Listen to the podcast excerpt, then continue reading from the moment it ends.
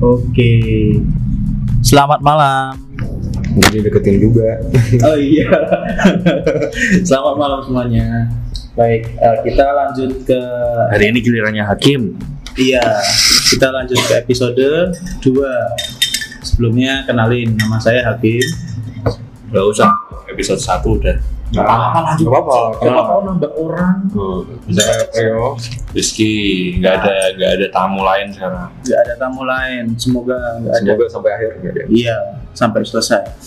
Oke, di episode 2 ini sebelumnya kita udah setuju kalau ingin membahas mengenai pelayanan kesehatan, ya pelayanan kesehatan di Indonesia. Nah, kebetulan tema ini juga saya Hakim sebagai pengusul di tema ini. Dan mengapa? YangVi cerita dulu ya sebenarnya. Jadi waktu di kerjaan itu ibu yang di depan itu tuh cerita Kerjaan apa nih? ya kerjaan itu kan maksudnya pasti duit pokoknya pokoknya mendekati kemarin kita pertama Oh, working class guys. Oh iya. Working kelas Gajian juga belum. Dan terus nah nah ibu itu cerita dia pengalaman mengantarkan anaknya yang sakit. Awalnya dia ingin masuk lewat jalur BPJS tetapi tidak bisa karena pihak rumah sakit itu bilang kalau ini belum keadaan gawat atau apa. Jadi eh, anaknya dia itu tidak termasuk ke eh, kriteria BPJS akhirnya dia menempuh jalur umum Hmm. karena dia tahu anaknya tuh gak sedang baik-baik saja gitu. akhirnya masuklah jalur umum dapat ruangan tapi jalur BPJS nggak dapat. Katanya penuh juga sorry mau penuh nah ketika dia menunggu anaknya dia juga itu ikut mencatat segala segala dinamika terutama mengenai BPJS di rumah sakit itu. Nah yang paling aku ingat tuh ada dua. Yang pertama ada ibu-ibu hamil udah bukaan satu karena tidak sesuai syarat karena untuk dapat BPJS itu harus bukaan tiga. Dia baru bukaan satu akhirnya apa? Disuruh pulang nunggu sampai bukaan tiga baru balik lagi. Nah terus yang kedua kalau nggak salah ada anak atau siapa gitu sudah dalam eh, ini maksudnya eh, kalau nggak salah nenek-nenek atau apa dia datang ke rumah sakit itu lalu ingin mendapatkan pelayanan BPJS ternyata nggak bisa. Akhirnya dia mau nggak mau keluar lagi atau pulang karena dia nggak bawa uang cash karena dia nggak tahu seperti itu Nah setelah itu dia mencatat itu ternyata tahu ternyata dia itu dipanggil oleh pihak rumah sakit. Diwawancara lah di situ ibu kenapa nyatet nyatet itulah pokoknya diinterogasi. oh, Nah ya ibunya tuh jawab. mirip sama kasusnya Pelita Mulyasari? Oh iya toh nggak tahu sih. Pelita Mulyasari Kenapa? yang komen di rumah sakit Hmm. dulu. Itu kan komen. Itu kan komen beda. Ini masih internal jadi aman. Oke. Nggak dituntut. Nah di situ dijawab ditanya lah. Terus ibunya tuh ditanya macam-macam ibu siapa? Kerjanya apa? Ibunya tuh bilang ini nggak penting saya siapa? Yang penting itu ada pasien BPJS kenapa ditolak? Dan dia mengatakan modal saya cuma catatan ini saya nggak punya apa-apa. Gitulah akhirnya di rumah sakit itu oh di situ juga dia menceritakan dia tuh ibu yang menunggu anaknya di situ. Terus beberapa kali dokter juga protes kenapa anaknya dikasih apel padahal ibunya tuh bilang kalau apelnya itu juga disediakan oleh rumah sakit. Hmm. padahal dia sakitnya apa tapi disediakan apel padahal apel nggak boleh. Nah di situ kan akhirnya ibunya itu mengisi formulir. Akhirnya di akhirnya di setelah itu barulah diberikan oleh rumah sakit. Setelah satu minggu perawatan baru dipindahkan ke BPJS tetapi dia harus membayar dulu untuk satu minggu perawatan yaitu 8 juta. Jadi setelah itu dia untuk seminggu lagi perawatan anaknya nggak kenapa-napa. Hmm. nah di sinilah kenapa aku ingin mengajukan topik pelayanan ini untuk didiskusikan. Karena Kesehatan. iya karena ya kita tahu sendiri lah kesehatan kan barang publik. Dan itu benar-benar apa ya masyarakat tuh nggak bisa jauh gitu dari masalah kata sehat dan penyakit. Setiap seperti kita tahu sendiri kan sehat itu kan eh, se- penyakit itu kan nggak ada yang pengen tapi pasti ada orang kena penyakit. Nah itulah kenapa aku ngangkat ini karena ini menurutku penting dan ini sangat fundamental. Tapi mungkin sebelum itu yang mau kita bahas BPJS atau pelayanan kesehatan secara keseluruhan Hmm. yang kita batasi dulu nah BPJS. sebenarnya hmm, pelayanan kesehatan secara keseluruhan BPJS sebenarnya aku tuh pengen mengarahkan eh, yang aku pengen bahas tuh kita bisa membahas masalah pelayanan kesehatan secara keseluruhan ya tapi sebentar. Oke, mungkin mungkin lebih tepatnya ke arah BPJS saja sih Oke, siap. Aduh, saya dapatnya tidak BPJS teman-teman. tentang apa Kesehatan dari zaman Belanda, Jepang, Orde Baru, terus ke masa desentralisasi. Tidak ada. Oke. Jadi gini, kita boleh ngebahas dari luar karena bagaimanapun menurutku pelayanan kesehatan secara umum itu ada pengaruhnya ke BPJS. Hmm. Nah kita mungkin bisa ngebahas dari luar, tapi aku pengennya tuh kita diskusi ini kesimpulannya mengkritik BPJS, Iya, iya. bukan mengkritik sih. Ya nggak harus mengkritik ya. Nggak harus mengkritik, maksudnya fokusnya ke BPJS karena ketimbang pelayanan kesehatan yang lain menurutku BPJS itu lebih lebih apa ya lebih dibutuhkan lebih bermanfaat buat banyak orang gitu. apalagi sekarang pelayanan kesehatan tuh yang lagi trending tuh masalah BPJS tentang iuran lah Iya. tentang apa gitu lah nah itu ya boleh lah kita ngebahas masalah sejarahnya apa se- sehingga kita tahu bagaimana sih keadaan pelayanan kesehatan itu gitu. Mantap nih. Ya ini ending dari tulisan yang saya baca baru muncul BPJS. iya emang Terus belum dibahas. apalagi sekarang ini BPJS itu mewajibkan untuk semua orang masyarakat Indonesia itu harus punya BPJS. Iya. Nah itulah kenapa endingnya harus BPJS menurutku. Walaupun awalnya kita bisa melebar, ya itulah melebar-lebar keluar-luar. BPJS itu kan itu organisasi kan. Enggak, beda, beda, agak berbeda. Terus apa? Badan penyelenggara jaminan sosial. Jadi, nah itu nanti aku bahas. Oke. Lanjut ya. Adalah badan. Nah, seperti te, te- seperti tor terakhir, aku bilang kita bahas sejarahnya dulu, terus implementasinya, terus apa rencana ke depannya. Nah, sejarah nih, aku dari Jepang nih. Oh siap. Dan sejarah mau duluan, Pak. Apa-apa kalau mau bahas dari duluan. Oh sebenarnya belum baca-baca banyak sih. Aku dapat paper judulnya politik politik kesehatan masyarakat di Indonesia pasca kemerdekaan Oh, cuy. oleh Baha Udin. Tapi dia bahasnya dari zaman Jepang.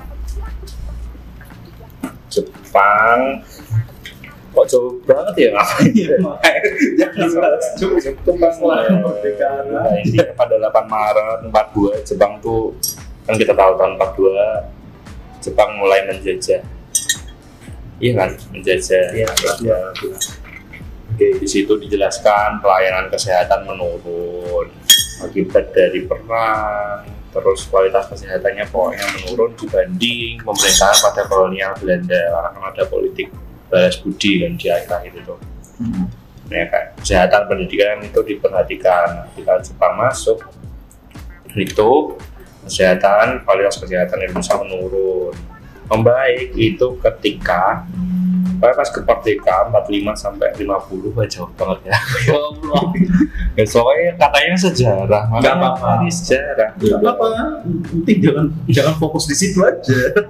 tahun 45 sampai 50 tuh nggak ada kebijakan yang signifikan terkait kesehatan. Karena kan emang masih perang gitu loh. Pas kalau kemerdekaan lima tahun sebelumnya itu kan masih gejolak di daerah mana-mana nah terus barulah pada saat nih, saya suka nih Republik Indonesia Serikat. Nih RIS nah bentuk yang seharusnya sekarang diadopsi mengapa dihilangkan itu ya Allah. Sensitif gak sih kayak gini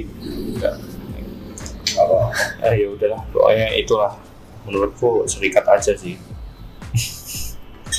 Nah itu itu baru baru kesehatan itu diperhatikan kembali.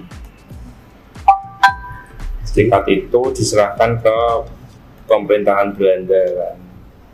Wah, kayak aku meneh, soalnya aku mau sih. Kakak lah sing Terus neng, neng serikat itu juga udah lumayan diperhatikan. Nah, itu kan seluruh jumlah seluruh masyarakat Indonesia itu 70 juta pada waktu itu, belum kayak sekarang. 70 juta jiwa. Nah, tenaga medisnya tapi masih dikit banget. Dokternya cuma 1.500, dokter giginya 260, apotekernya 108, 1074 orang yang asisten apotek apoteker kayak gitulah itu pokoknya masih sangat jelek nah bagus-bagusnya itu ketika itu kan sempet tuh Soekarno kita keluar dari PBB pas zamannya Soekarno itu nah itu dinilai sangat jelek banget kita tahu lah inflasi 600 persen dan bla bla bla akibat kita keluar dari PBB nah masuk ke zaman Orde Baru si Soeharto ini mulai memperhatikan lagi Hmm. gimana eh, kebijakan kesehatan di Indonesia. Dia memimpinkan 32 tahun tuh. Hmm. Nah, di situ tuh kayak ada apa namanya konsep yaitu program kesehatan masyarakat terpadu Tahun? 67 Hmm. kalau nggak salah ya menurut paper ini tahun 67 itu itu gagasan Ahmad Dipo Diwogro dokter dokter dan dokter dia membagi kayak puskesmas tipe A, tipe B, tipe C, Hmm. terus ada rumah sakit ada nggak ya? Kayaknya harusnya ada sih. rumah sakit ada. Oh, Nah, saat Orde Baru di awal-awal itu, kalau karena kita masuk ke PBB lagi, itu dapat suntikan dana dari UNICEF sama WHO. Makanya kesehatan berjalan lagi. Ya udah deh, singkat cerita pada saat eh, Indonesia moncer-moncernya banyak kebijakan kesehatan, terus prestasi yang ditorehkan ya banyak kayak pada 88 eh, dunia dibuat tercengang bahasanya ya mbak. Nah, ketika Soeharto menerima 8 orang bekas penyandang penyakit kusta di Binagraha dalam rangka pekan olahraga pen- penyandang kusta. Soeharto bersedia berjabat tangan dengan mereka. Ini kayak ada politik ada politiknya sih sebenarnya tapi kayak menunjukkan bahwa eh, nggak peduli bahwa sebenarnya kusta itu bisa diatasi gitu di Indonesia. Jadi presiden nggak takut gitu. Terus ada program imunisasi untuk me- meminimalisir kematian bayi kayak gitu. Pada s- 1971 itu angka kematian bayinya 142 per 1000 nah itu berkurang pada 1980 itu berkurang lumayan dari 112 per 1000 kelahiran nah diturunkan lagi pada tahun 85 itu sekitar 75 bayi per 1000 kelahiran nah itu kan jadi kayak memperlihatkan bahwa kesehatan mulai diperhatikan.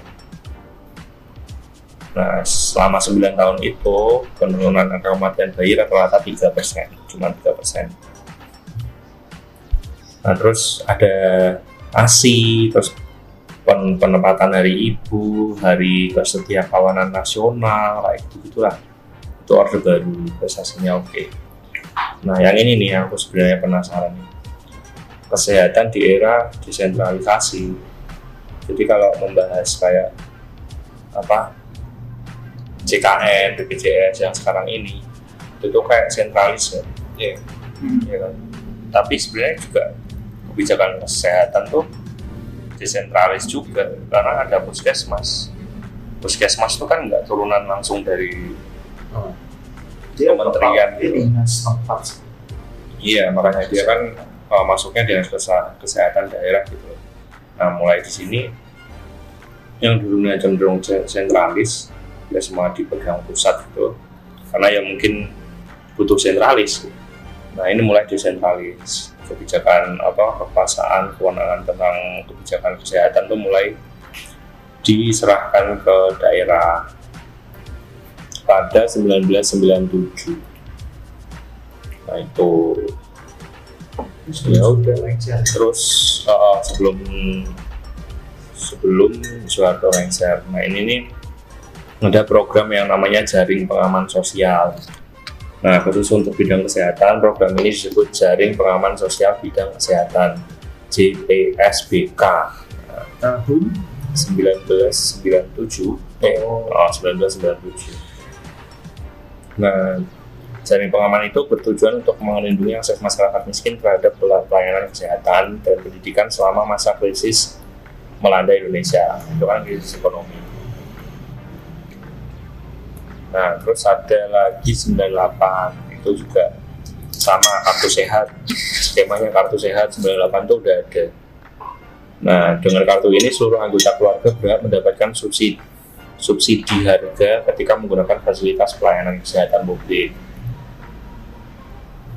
Nah, itu itu. Nah, terus pasca krisis ekonomi yang JPSBK tadi bertransformasi menjadi asuransi kesehatan untuk masyarakat miskin atau askeskin Hmm. pada tahun 2004 sesuai dengan amanat Undang-Undang Nomor 40 apa yang berubah jadi akses yang GPS BK tuh loh yang tadi jaring pengaman sosial.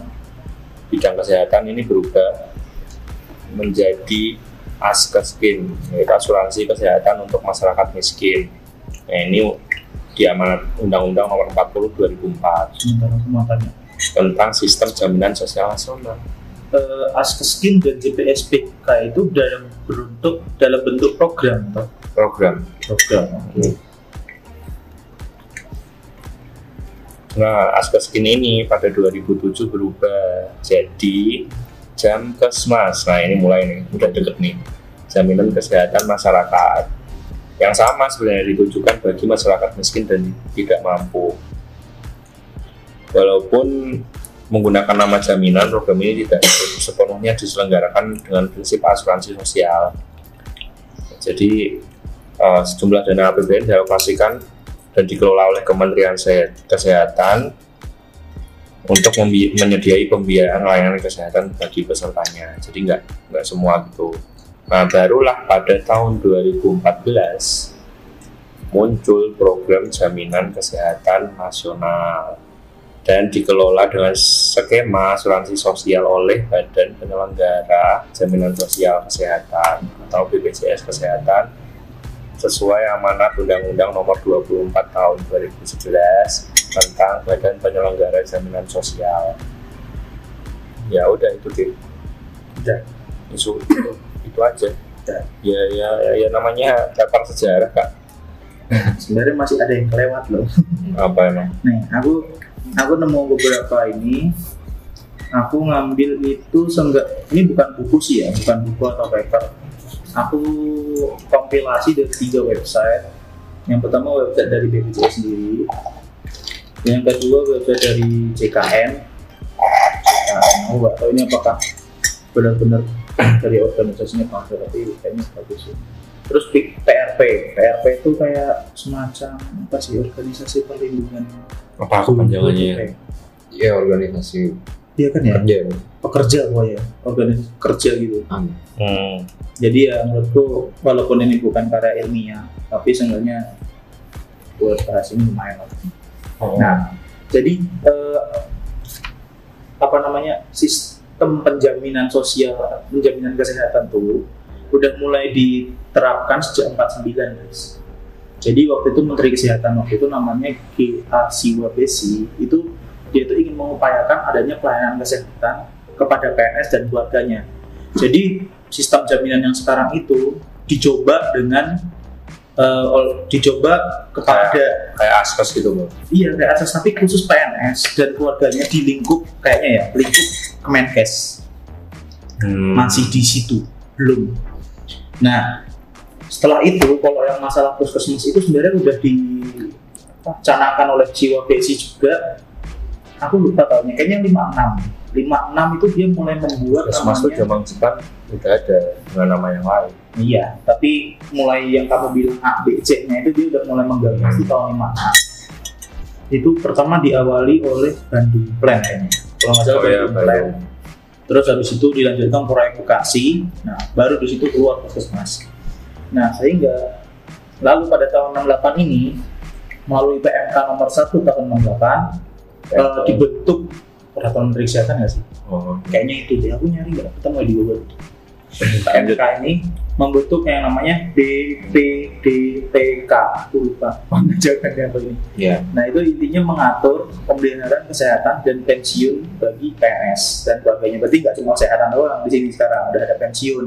Hmm. nah aku aku nggak nemu titik temunya ya antara PMK dan Kepres nomor 122 tahun 68 tapi yang jelas di Kepres itu mengatakan kalau PNS itu bakal dipotong gajinya 10% yang mana 5 persennya itu untuk pemeliharaan kesehatan jadi di situ tuh udah ada apa namanya sistem jaminan di mana gaji PNS dipotong untuk biaya kesehatannya mereka. Kayak pajak penghasilan.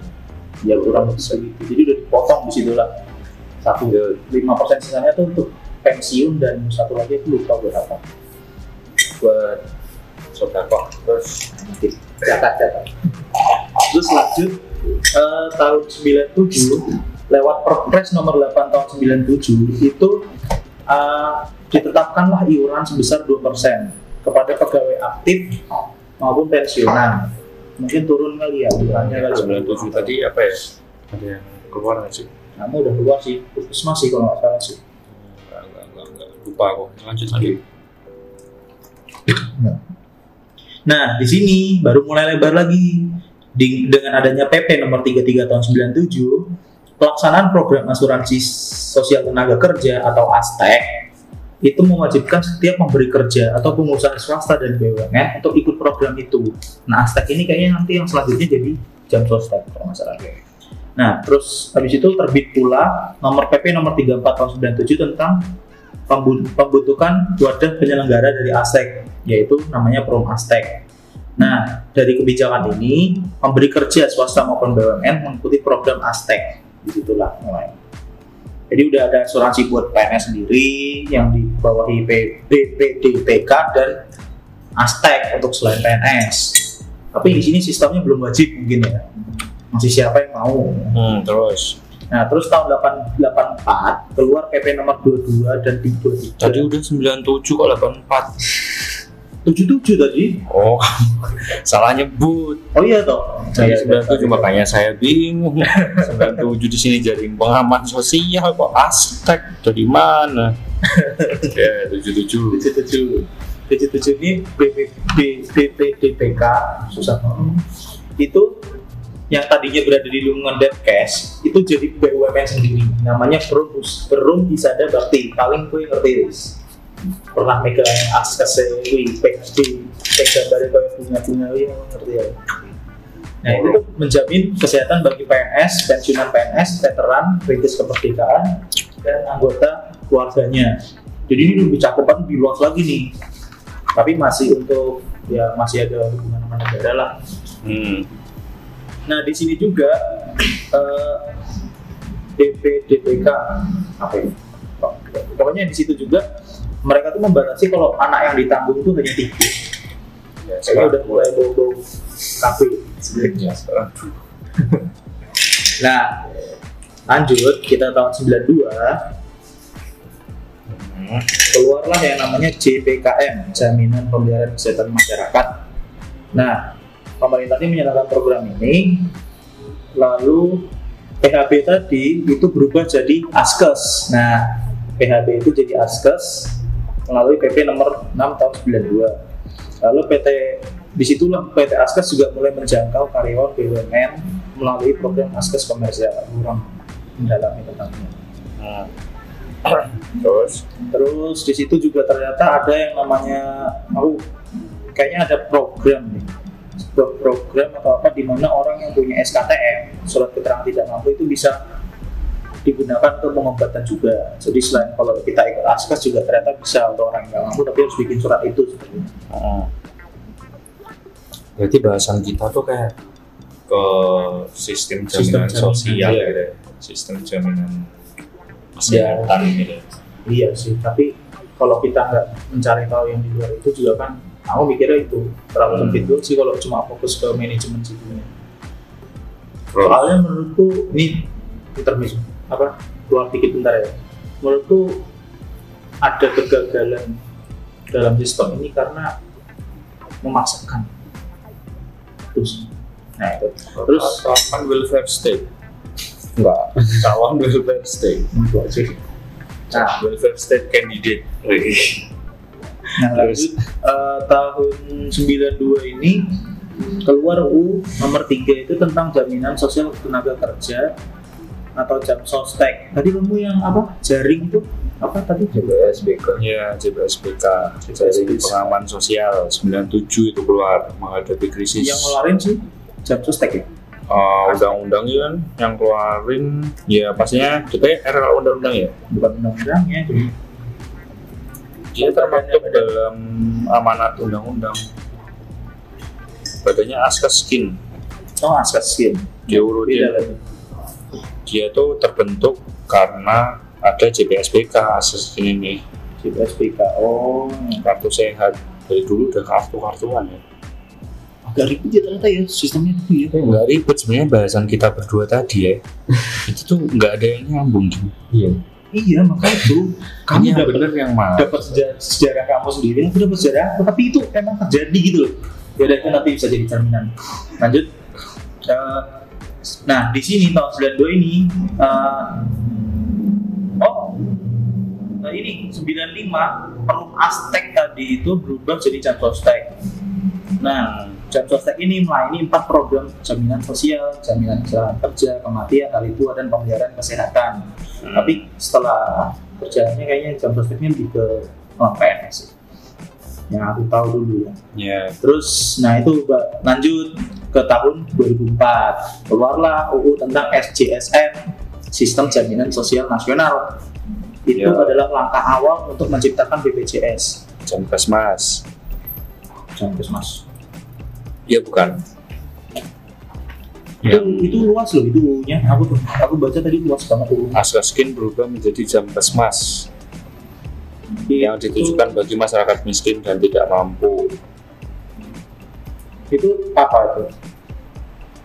Ya Askeskin program program ya jaminan sosial. Hmm, berubah jadi jam kesmas. Jaminan kesehatan masyarakat.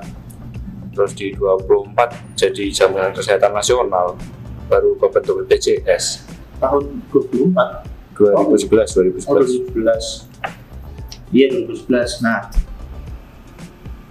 nah itu itu masih agak agak crowded juga ya ternyata sistem jaminan kita tuh di situ. Soalnya di aku tuh dapat juga kalau tahun 2005 itu PT Askes tuh melaksanakan program jaminan kesehatan bagi masyarakat miskin Hmm. PJKMM. Oh iya ini bener itu PJKMM itu jadi kok kamu jaring ya singkatannya ya? kok kamu kalau kamu PT ya tapi emang bentuknya PT Askes Askes tuh PT. oh, Nah programnya PJKMM di aku. Nah ini yang selanjutnya jadi Askeskin dengan sasaran masyarakat miskin dan tidak lam- mampu sebanyak 60 juta ya nih Askeskin nih sama nih berarti nih Jadi udah mulai masuk lah ya di situ ya. ya Askeskin pada tahun 2004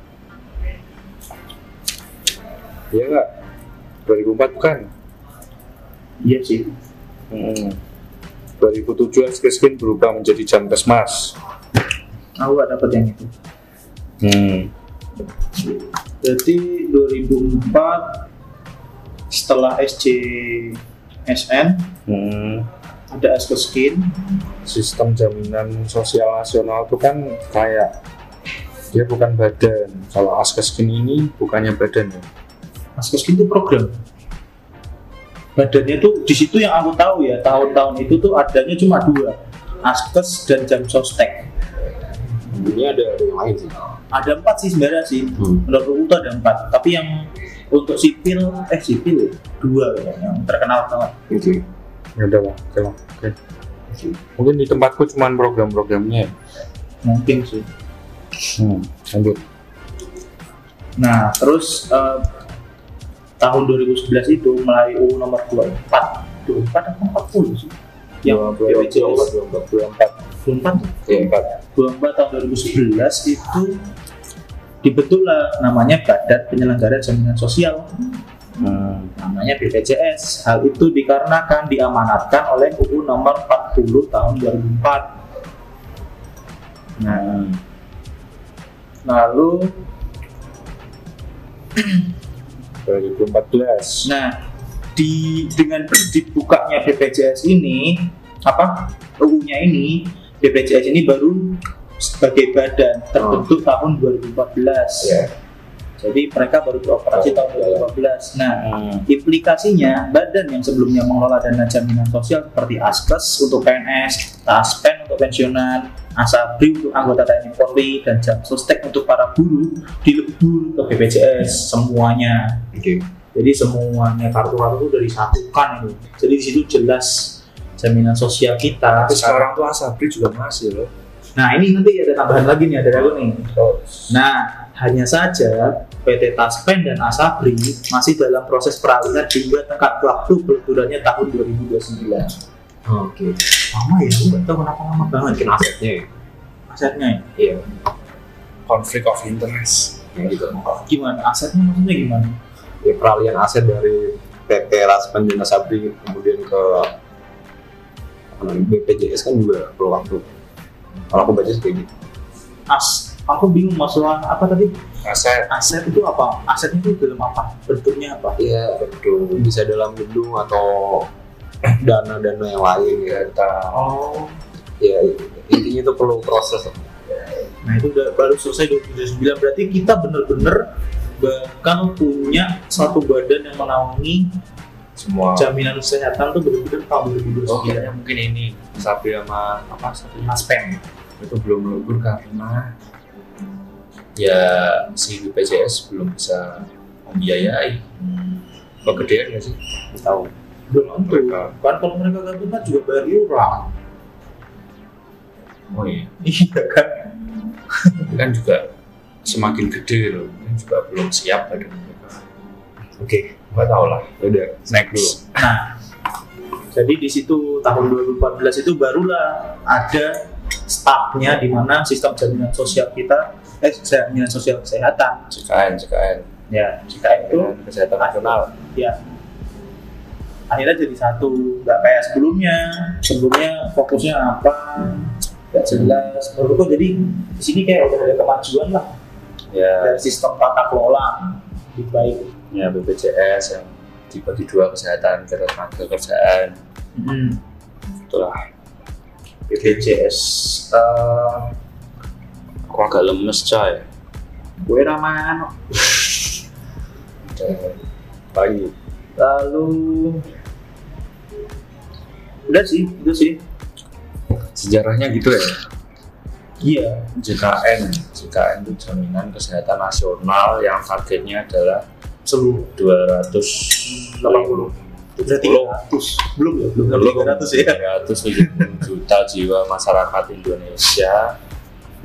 Baru berapa persennya ya yang terakhir itu 70-an 80 80 81 kalau nggak salah. apanya 81 Keikutsertaan di persen keikutan keikutsertaan di BPJS berarti sekitar 50 juta belum masuk kan? Ya Udah. jauh. 80 persen ya udah hampir 200 Iya. Oh, iya 200 maksudku yang belum ikutnya. 200 juta tuh udah masuk berarti, berarti 70 juta, lah ya belum masuk ya dan itu aku nanya lah 200 juta tuh apakah itu udah yang bayar rutin atau belum? Ya, itu belum dihitung lagi. belum ya berarti Ya, dihitung lagi. cuma siapa aja yang ikut ya? Dan berapa yang masuk misal KIS itu kan juga nggak nggak ikut. Iuran iuran. Iya, KS kan nggak iuran. Iya tuh kartu Indonesia sehat itu buat ya buat orang-orang miskin. Hmm, ya kan? Tapi tetap bayar tapi tetap merujuk ke BPJS nggak sih KIS itu? Tetap merujuk. Tapi disuntik juga subsidi subsidi subsidi dan dia dia itu lebih bebas kalau BPJS uh, kamu harus berobat di asalnya. Kalau KIS itu bisa di mana aja dan dan misal di, uh, mau berobat di rumah sakit itu pun nggak perlu apa namanya rujukan. Nggak perlu rujukan dari puskesmas. tingkat pertama bla bla bla gitu kan? Kita perlu ya misalnya. Hah? kalian pengguna BPJS belum aku iya? Oh nggak pernah aku malah KIS tapi aku nggak pernah pakai karena aku jarang KIS sih. Kartunya? Ya berarti Ya KIS. KB KIS. Kartunya KIS. Yang baru. Bayar nggak? ya? bayar 80 Kartu- Oh mungkin sekarang kayaknya emang satu kartu sekarang satu tuh. kartu.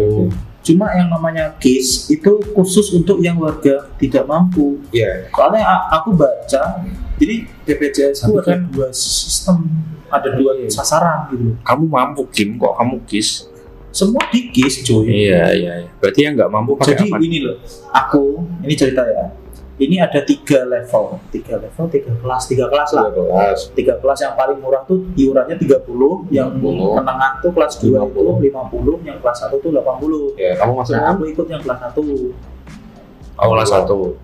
siapa? Aku. kelas 1 80 gitu Udah itu ya. Tapi yang miskin berarti tetap iuran ya? Enggak. miskin tuh ditanggung negara loh. Ada istilahnya apa ya? PBI atau apa aku nggak tahu. nah itu ini ada di itu ada ya? bentar tahun 2004 itu sasaran kepesertaan nih. Eh, pemerintah secara bertahap mendaftarkan penerima bantuan iuran peserta ke BPJS. Penerima bantuan iuran adalah fakir miskin dan orang tidak mampu. Nah di utang di UU BPJS ya gitulah pokoknya intinya dibayar lah iurannya sama pemerintah yang Yang nggak mampu. golong iya Yang tergolong tidak mampu. nah ini pasal 17 iuran bagi fakir miskin dan tidak mampu dibayar oleh pemerintah Iya. di situ itu nomor 2 nih, nom- yang tahun 2014 2004 Hmm. jadi gitu nah ya aku bingung KIS sama BPJS itu bedanya apa? Iya, sama. KIS kan muncul ketika Jokowi. Kis itu Jokowi ya. oh Jadi diganti nama aja. berarti programnya KIS Iya. badannya BPJS berarti Kayak Iya. gitu, Pak? oh ya udah Ganti kartu aja tuh. kita kartu KIS kan kartu sakti, kartu sakti banyak sih. kartu sakti kartu sakti Indonesia Pintar. saya udah sakti juga sih Maaf Mas. KTP ya punya. KTP korupsi Pak. KTP udah sebenarnya harusnya bisa Ya, sakti udah cuma kok nggak berfungsi Itu ada chipnya loh coy. chipnya sayang Chip- Chipnya cuma bisa digunain di dukcapil. Buat Iya buat ya biar di tap tap gitu kan modern gitu anjing. Tapi kalau di dukcapil ya sama aja kayak dulu nggak sih. Kenapa pakai chip? Harusnya KTP itu bisa buat apa? maksudnya kalau bisa berfungsi efektif mantap banget KTP ini Imani gitu ya. bisa lanjut ya nah sekarang masalah sejarah kita kita tadi masih bahas bahasa bahas masalah Kita sejarah bahas sejarah tuh 37 menit loh Cok. nggak nyampe cuma tadi aku lihat mulai 10 menit kok gitu Oh ya udah. 20 menit 27 ya 30 menit sih 3 menit Panjang ya udah. Nah ada ada yang mau nambahin nggak masalah sejarah jadi Oke. Enggak sih itu udah. Mungkin aku ya, kalau kita melihat BPJS sebagai sistem jaminan kesehatan yang masuk juga sistem jaminan sosial, kita nggak bisa uh, memisahkannya dari kebijakan sosial, kebijakan sosial. Hmm. Dan Oh ya mungkin karena nyampur-nyampur punya sama hakim tuh nggak ada sinkronnya. Mungkin ya tempatku ada program lain di program sisi sosialnya gitu loh. Oh, terfokus selain kesehatan, iya. Benar. uh, kayak misalkan di UU 40 tahun 2004 yang kayak tadi disebutkan itu ada 4 PT kan, Paspen, Asabri, Askes, dan Jam Sostek. dan namun itu cuma mengcover se- sebesar 10% dari keseluruhan penduduk. iya tuh Iya. Kalau PNS kan yang ikut juga PNS, ABRI, terus karyawan swasta tapi yang besar BUMN BUMN BUMN dan itu nggak bisa uh, mengcover keseluruhan. orang Dan miskin terutama kenapa itu menjadi perlu? Karena uh, itu menjadi semacam jaring pengaman ketika misal terjadi krisis. oh Uh, semisal tahun 98 setelah itu kan banyak uh, semacam lembaga donor yang menyarankan kepada negara-negara khususnya mungkin negara berkembang untuk mengembangkan sistem jaminan sosial atau ya net uh, social security Hmm, sehingga misalnya ketika terjadi krisis masyarakat bisa mengakses. ya mengakses dan mengakses. sustain sebenarnya buat masalah basic udah aman gitu. Iya. Jadi eh, intinya itu jadi kemudian juga ada UU 11 eh 24 ta- tahun 2011 yang kemudian menyatukan eh, empat PT yang tadinya terpisah-pisah itu jadi eh, terpadu ke dalam dua atau BPJS kesehatan dan juga ketenaga kerjaan Jadi sekarang dua ya. dua jaminan sosial. Hmm. Askas ya? Ya yang Askes kan masuknya ini tuh Askes kesehatan terus Kesehatan. Sostek, Sostek. Asabri dan Taspen itu ketenaga kerjaan Oh iya iya benar-benar. ya ini untuk um, framing atau membingkai keseluruhan kebijakan sosial ya seperti itu sih Oke, oke terus apa lagi ya sih sejarahnya. Gitu. Ya, mungkin kalau uh, berkaca dari sejarahnya kian ke sini itu sebenarnya men- menurut pandanganku ya kita kayak meniru negara-negara ya ya welfare Hmm. yang kebutuhan dasarnya itu mulai dijamin negara overall gitu kayak targetnya BPJS kesehatan kan pada 2020 kalau nggak salah. Itu semua semuanya semua penduduk Indonesia itu harus masuk pada jaminan BPJS kesehatan. 2020. 2020 kalau nggak salah ya. Aku pernah bikin paper. Itu harus targetnya masuk itu target ya. Tapi Itu tahun? Tahun lalu berarti tahun lalu dua tahun lalu. Itu kayak di kalau nggak salah aku bacanya Renstra ya. Renstra atau apa gitu. Dia punya Renstra kan ya? Siapa? enggak lah Pas. harusnya ya mungkin Ya, apa ya, pokoknya ya bisa. kayak ada target per tahunnya gitu lah. Kalau di istilah pemerintah mungkin lima tahun lah. Oh BPJS. iya punya rencana lima tahunan itu. Nah itu di tahun 2020 harus semuanya tercakup BPJS itu nah makanya mas mungkin muncul masalah kayak sekarang ini mungkin defisit atau apa apa emang orientasi mereka itu belum pelayanan belum kualitas. Orientasinya masih kuantitas. Mereka mengejar eh, bagaimana caranya sistem jaminan sosial ini setidaknya dikenal dan dipakai oleh seluruh rakyat Indonesia tanpa terkecuali. Mungkin loh ya, kalau dari jauh ya udah merucut ke kasus ya, sorry ya. Hmm, apa-apa Tapi kayak ya bisa diwajarkan. Aku nggak tahu seluk beluknya organisasi mereka kayak apa, maksudnya apakah benar-benar buruk manajemennya atau gimana. Oh, aku nggak tahu gimana eh, rantai manajemen mereka. Tapi kalau dilihat dari target yang berorientasi pada jumlah, pada ku- kuantitas lah istilahnya. Jadi mereka belum eh, fokus ke kualitas. Kita tahu sendiri lah pokoknya eh, kualitas dan kuantitas tuh fana kalau dibilang bisa berjalan seiringan apalagi kondisinya Indonesia dengan berjumlah penduduk 270 juta. Yang pertumbuhan penduduknya gila-gilaan kan tahun 50 aja masih masih 70 juta sekarang udah 270 juta udah berapa kali lipat itu nah itu makanya muncul masalah kayak defisit terlepas dari masalah lain. Tapi karena orientasinya jumlah terjadilah. Maksudmu kualitas tuh? Ada kualitas ya seumpama nih? Seumpama nih? Kalau kita fokus ke kualitas eh, premi itu bisa dinaikkan gitu.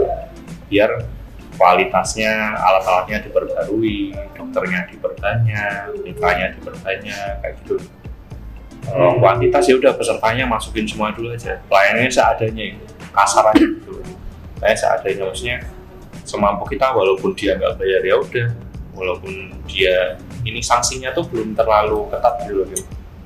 jadi kayak istilahnya ini kebijakan populis Memang. kebijakan populis yang ya bisa diartikan sebagai kosmetik negara atau cuma tampang aja kita. Negara biar tampang dulu sebagai Sosial. sebagai penjamin kebutuhan dasar masyarakat. Yang salah satunya ini kesehatan.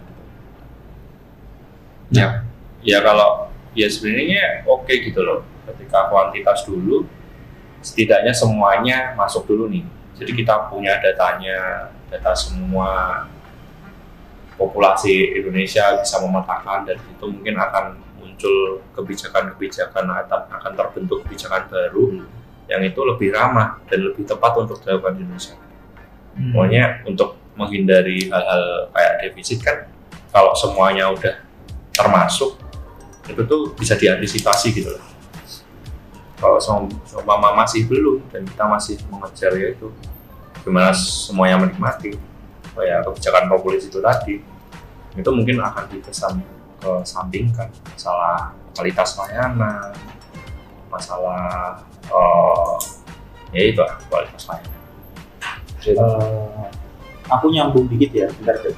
Eh, masalah kenapa BPJS mencakup semuanya itu juga aku baca tadi di buku itu dia tuh karena prinsipnya ini yang pertama tuh gotong royong Hmm. dan kenapa mereka tuh dan aku tuh sebenarnya nggak begitu apa ya BPJS itu emang bukan kodratnya untuk profit. Karena apa? Di prinsipnya sendiri dia tuh nirlaba. Gitu loh. Jadi kalau aku nangkap di sini bahwa memang pemerintah tuh kayak siap defisit dengan konsep ini gitu. Karena dia bilang nirlaba. Berarti kan memang BPJS itu bukan fokus ke itu yang penting jaring. Jadi kayak semacam jaring terus ada kehati-hatian akuntabilitas portabilitas bersifat wajib dan amanah ya itulah. Jadi kalau dari prinsipnya aku melihat seperti itu. Ya ya kita bisa artikan kesehatan itu public goods ya. Yang maksudnya kesehatan itu public goods. Tapi kan sisanya bisa juga private goods. Tapi negara ini organisasi publik ya walaupun dijalankan oleh PT ya organisasi publik orientasinya harus publik harus ya sebisa mungkin tidak mencari profit. Jadi makanya wah, kemarin saya menjawab esai itu itu prinsip prinsipku adalah ya ketika negara negara itu organisasi publik melayani masyarakat defisit itu nggak apa-apa karena jangan mikir untung rugi tapi bagaimana si public goods ini terdeliver ke masyarakat Hmm. mana boleh apa tadi? Ya kalau dari pendapat teman-teman tadi mungkin ada udah ada beberapa permasalahan yang dijelaskan ya. Pertama di awal tadi Hakim jelasin soal eh, semacam pelayanan kepada masyarakat Eh, soal juga misal ketersediaan ruang dan fasilitas kesehatan yang lain terus baru juga disebut soal eh, defisit dari BPJS dan prioritas apakah non profit ataukah eh, sebagai apa ya untung rugi atau profit oriented. Tapi ada juga eh, aku bahas yang defisit dulu ya. Karena ada juga beberapa pandangan yang melihat bahwa BPJS ini sebenarnya semacam eh, upaya negara dalam melakukan pembiayaan atau eh, membantu pembiayaan negara. Jadi di BPJS itu ada skema eh, misalkan dari iuran yang telah dikumpulkan itu bisa diinvestasikan misalkan ke surat berharga negara terus investasi-investasi lain juga.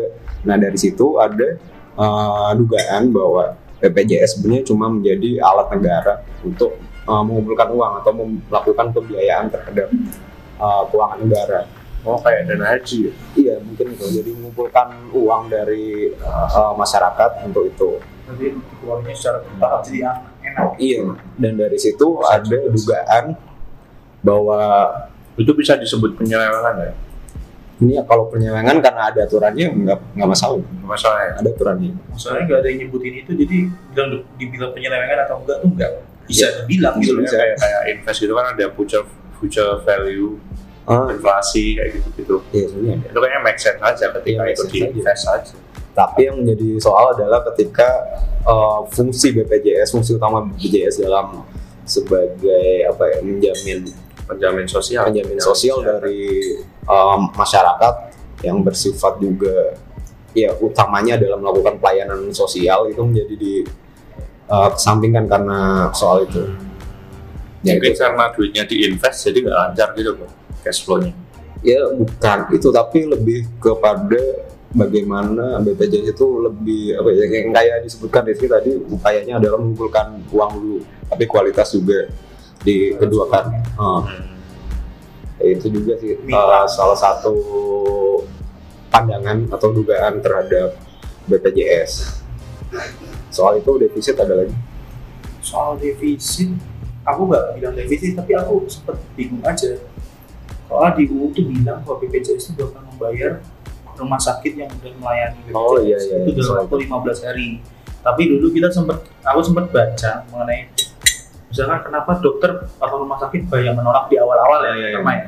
karena negara tuh nggak langsung membayar gitu. Jadi agak bingung juga mungkin itu juga pengaruh kalau misalkan ini benar terjadi. Ya, kalau soal itu sebenarnya nyangkutnya ke pelayanan yang diberikan. Misalkan eh, dalam beberapa kasus ada beberapa rumah sakit yang menolak pasien dengan alasan ruangnya eh, nggak ada ruang yang tersedia buat eh, masyarakat ataupun juga obatnya nggak tersedia atau obat tidak dijamin oleh BPJS ya itulah masalah-masalah di eh, beberapa rumah sakit. Tapi soal eh, mungkin klaim ya namanya klaim dari Klaim dari BPJS pada eh, Rumah sakit fasilitas kesehatan itu. BPJS berapa?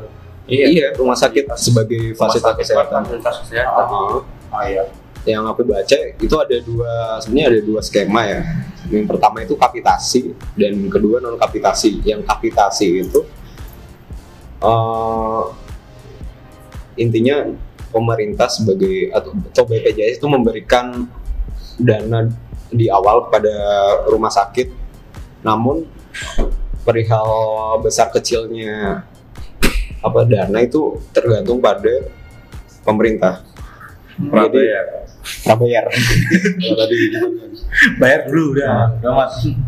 dan yang kedua adalah non kapitasi itu setelah kalau prabayar gitu kalau orang gimana nah itu nanti setelah non setelah Setelah ada yang sakit. ya setelah dia sakit Oh, Oh, tagihan, sistem tagihan. Oh, reimburse. Yang kapitasi itu di awal dulu bayar. Oh, kalau non kapitasi nalangin dulu. Bukan.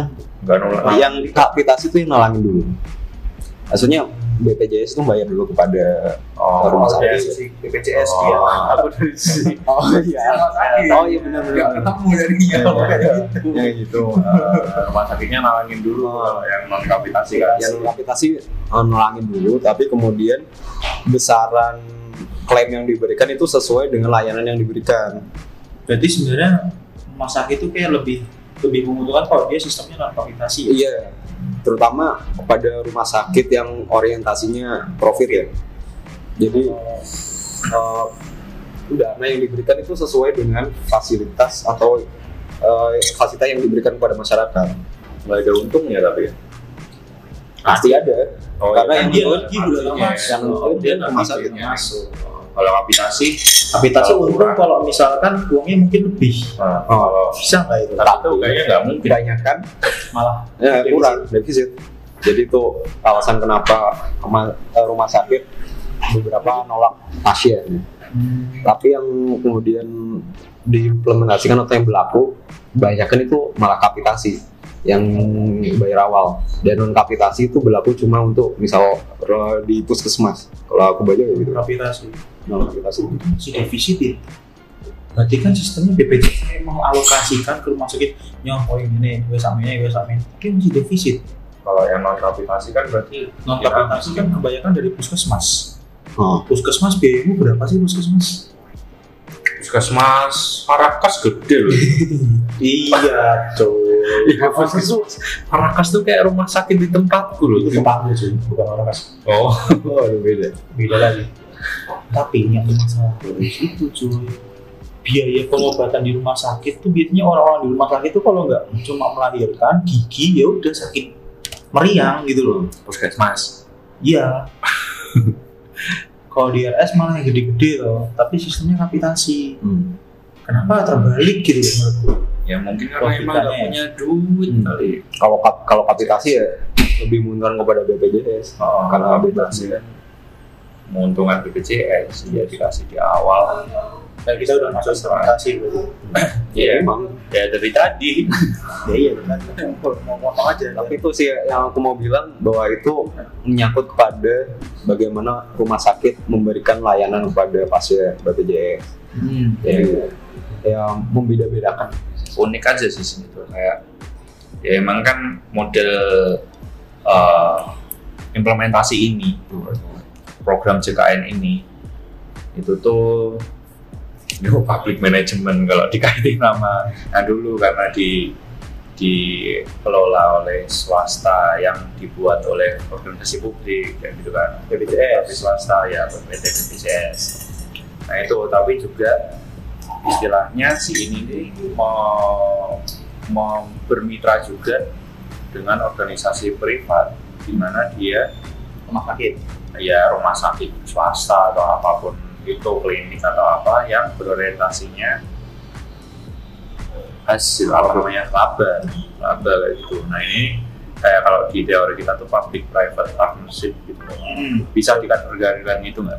Memang. Nah kalau bentuknya abu-abu kayak gini public private partnership kayak gini ya pasti masalah-masalah terkait yang tadi kamu sebutin Bre. Oh, apa? Ya kayak pelayanan yang dilakukan rumah sakit kurang karena karena emang duit yang dikasih kurang atau kayak gitu. Semacam semacam itu tuh pasti rentan terjadi karena orientasinya juga udah beda. Kalau sama kapitasi eh, swasta kan untungnya dikit mereka nggak Hmm. mau nah karena hal-hal kayak gini karena emang mau mau, mau blend dua dua organisasi yang orientasinya beda itu mungkin ya jadinya kayak gini nah kalau seumpama mau dibikin sekalian juga nggak bisa karena cakupan kita kan masih dikit tuh rumah Hmm. sakit berapa puskesmas berapa terus layanan apa tenaga kesehatan kita berapa. Nah, mungkin menyakup semua. Nah kalau nggak swasta ya mungkin jadinya bakal abu-abu kayak gini. Soalnya ini juga aku kayak melihat sebuah apa ya semacam paradoks atau apa. Hmm. soalnya aku dengar ada pembahasan dari oh, baca apa nonton berita gitu. Jadi orang itu bilang ya pokoknya kita tuh oh, baca di sini ya. jadi sejarahnya kan Indonesia itu pelayanan kesehatan tuh eh, berawal dari private gitu. Hmm. Nah, sekarang ini ada upaya untuk menjadikan itu sebagai barang publik pelayanannya ya. Hmm. Dulu tuh orang kalau sakit panggil dokter, bayarnya gede. Nah seperti itu. Ya itulah yang kamu bilang jadi abu-abu tuh mungkin ya karena ya mau Ada- tidak mau sih. Ah, ah, ada ada peralihan juga, ada apa. Mungkin di situ dan ya petugas BPJS kan cuma mitra lu ya. asuransi PT asuransi kan gitu dan masalah alat kesehatan itu sebenarnya tanggung jawab eh, dari rumah sakit sih itu sebenarnya. Itu. Sih Iya kan orientasinya yang tadi nambah jumlah pas apa peserta BPJS dengan bergandengan dengan swasta kan dia cakupannya lebih luas. Kalau kita cuma ngandelin RSUD yang setiap kabupaten pun tidak punya. Terus eh, apa kan ada rasio juga kan. Kalau kesehatan ini mapan ketika jumlah penduduk dengan jumlah rumah sakitnya sekian. Itu kan. Hmm. Iya. Aku lupa nah, itu. vaskes bukan rumah sakit sih Vaskes lah sekian kayak gitu kan jumlah kamar sekian dengan jumlah populasi di daerah itu itu kan kita nggak bisa nyakup gitu loh kalau umpama cuman ngandelin eh vaskes-vaskes milik negara. Hmm. makanya ada kita harus dari swasta-swasta ini. Tapi ya itu kalau bermitra dengan swasta ya intinya masalah-masalah semacam itu terkait laba rugi kayak gitu pasti jadi perhitungan juga. Itu berdampak pada pelayanan itu pandangan saya. Apakah betul? Ya nggak ada benar apa salah sih. Cuma biar otaknya jalan kan pada weekend. Ya tapi menurutmu benar juga sih soalnya ini aku baca ju bukan jurnal sih mungkin lebih ke arah pendapatnya dia ya. Hmm. Eh, namanya Trisnantoro Hmm. dia ngupload jurnal dari, dari jurnal manajemen pelayanan kesehatan apa yang lupa tapi cuma dua halaman aku nggak tahu Oh. Jurnal cuma pendapat artikel artikel artikelnya dia jadi dia tuh intinya ngebahas kalau eh, kenapa SJSN ini rapuh Hmm. yang pertama tuh karena ketika undang-undang ini disahkan, ini terjadi di akhir-akhir periode kepresidenan Megawati. Jadi dia tuh menganggap kok Megawati keren. undang-undang Hah? Oh ya enggak, Megawati itu keren. KPK pasti ya. Oke. Iya. Indosat. Oh iya. Ada nggak? Megawati. Terus undang-undang semacam ini disebut Midnight Laws. Midnight Laws. Nah ini dia bilang bahwa periode kepresidenan berikutnya tidak merasa memiliki Hmm. sangat berbeda dengan proyek NHS di Inggris yang sudah disiapkan bertahun-tahun sebelumnya sebagai agenda dari partai buruh. Jadi ini kayak mendadak, Mendadak. jadi nggak nggak begitu siap. Nah, Hmm. oleh karena itu dia dia ini jurnal tahun berapa ya 2009 apa ya? Pokoknya sebelum 2000, kurang lebih 2010-an lah. Sehingga dia tuh ngusulin kalau USJN ini perlu diamandemen dengan salah satu tujuan adalah meningkatkan kepemilikan dan dukungan politik dari pemerintah yang berkuasa. Nggak tahu kenapa dia bilang gitu. monopoli ya. Nah, iya. Terus yang kedua, USJN ini tidak berbicara mengenai tradisi di sektor kesehatan. Tadi sempat tak singgung, terus mungkin kamu juga bingung karena kenapa ini abu-abu. Hmm. Nah, dia bilang tuh sebelumnya peran dokter tuh sangat powerful. Masalah apakah para dokter akan kekurangan income apabila menjalankan USJN tidak dibahas. Kenyataannya memang sudah terjadi. Model USJN ini memberikan insentif rendah dibanding OOP. OOP yang tahu gitu. Tidak banyak mengenai. Nah, jadi dia dia tuh menganggap kalau USJN ini tidak banyak bicara mengenai tradisi masyarakat Indonesia yang tidak kenal resiko Hmm, Iya. gitu jadi dia jadi intinya terus yang ketiganya dia bilang USJ ini mencakup kesehatan dan berbagai aspek welfare dalam hubungan pengusaha dengan buruh aspek ini sangat politis berbagai kepentingan dan ideologi yang saling bertentangan dapat terjadi Hal ini dapat dilihat dari kecederaan para industrialis terhadap USJN ini yang dianggap mengurangi daya kompetisi produk Indonesia. USJN menjadi sangat rapuh pada perdebatan ideologis. Akibatnya masalah teknis yang banyak terdapat di sektor kesehatan menjadi terabaikan. Komponen kesehatan bisa menjadi tidak terurus secara baik dalam USJN. Nah, jadi intinya dia tuh dia tuh ingin mengkritik kalau yang pertama USJN ini nggak mengenal siapa konsumernya. Iya. Konsumer, konsumer. Nah, Terus yang kedua UU ini kurang itu mencakup ya maka itu yang mungkin ada hubungannya sama tesis tadi yang bilang kalau ini tuh masih abu-abu apakah PP PPP-nya itu jelas ingin ke yang welfare atau ke yang untung Kalau welfare state gimana ada yang tahu nggak? Kalau kita kan masih yang kita bahas ini sangat lokal gitu. Hmm. Ya lingkupnya Indonesia aja. Bisa aku bilang sebenarnya kalau di welfare state pendidikan, kesehatan terus 100% Iya. 100% diimplementasikan. Jadi kamu di sana mau sakit kanker deh, mau dia gelandangan, mau apa-apa sama dia ke sana, Hmm. selesai. Ada. Kan kalau di film Joker juga ada di Gotham City itu ada jasa psikolog, Oh. psik- psikolog gratis. menteri sosial ya. Dan obat-obatnya diberhentikan. Oh ya, gara-gara itu kan diberhentikan. Itu menyebabkan Joker kumat. dia jadi Joker. Nah itu juga. Nah, takutnya kalau seumpama KN ini defisit, takut jadi tuh banyak joker nanti coy. Tapi di Indonesia aja belum berhasil sih. Iya, soalnya ya itu salah satu praktek kenapa dia nggak tahu konsumernya itu aku baca diskusi apa dengar diskusi itu dia bilang ada ibu-ibu hamil baru ngurus JKN ha- hamil sebulan setelah lahiran nggak bayar juga Iya, Ya, kebanyakan di desaku juga gitu. iya kan maka itu kan dan dia itu mungkin salah satunya kenapa UWC ini kayak tergesa walaupun bagus tapi tergesa-gesa.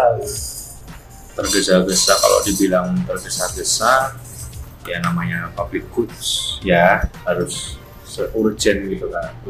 Urgent bayangin 2004, udah 2004 loh. Itu kita nggak punya sistem, ya mungkin sistem jaminan ada, tapi yang nggak berorientasi mencakup nasional itu kan juga buruk juga ya mungkin uh, butuh perbaikan dari masa ke masa Hmm. Jadi kalau dari segi undang-undangnya itu perlu direvisi nggak menurut kalian perlu ini bukan undang-undangnya. Ini sih masalah terbesar dari jaminan sosial yaitu pembiayaan. Iya. Oh, kayak tadi dibilang hakim kalau masyarakat Indonesia apa sih? Tidak tidak bayar iuran. Bukan bukan. Bukan, apa? Ah, yang tidak mempertimbangkan resiko. Ah, resiko. Itu disebutkan pas eh, periode 2004 sistem jaminan sosial nasional. Lah belum lagi ketika BPJS dan mengharuskan semua masyarakat Indonesia tergabung di dalamnya. Kebanyakan juga informal kan pekerja-pekerja informal yang tidak tergabung di misal PNS atau perusahaan-perusahaan besar dan pasti karakteristiknya beda hmm. Eh, satu misal eh, mereka pendapatannya itu nggak tentu Hmm. terus kedua mungkin aja bisa eh, sifatnya nomaden nggak tetap di situ dan nggak ada kalau misal bedanya sama orang kantoran perusahaannya di situ tetap kerjanya di situ tetap di, misal ada iuran ah menunggak iuran bisa di kedetek. kedetek.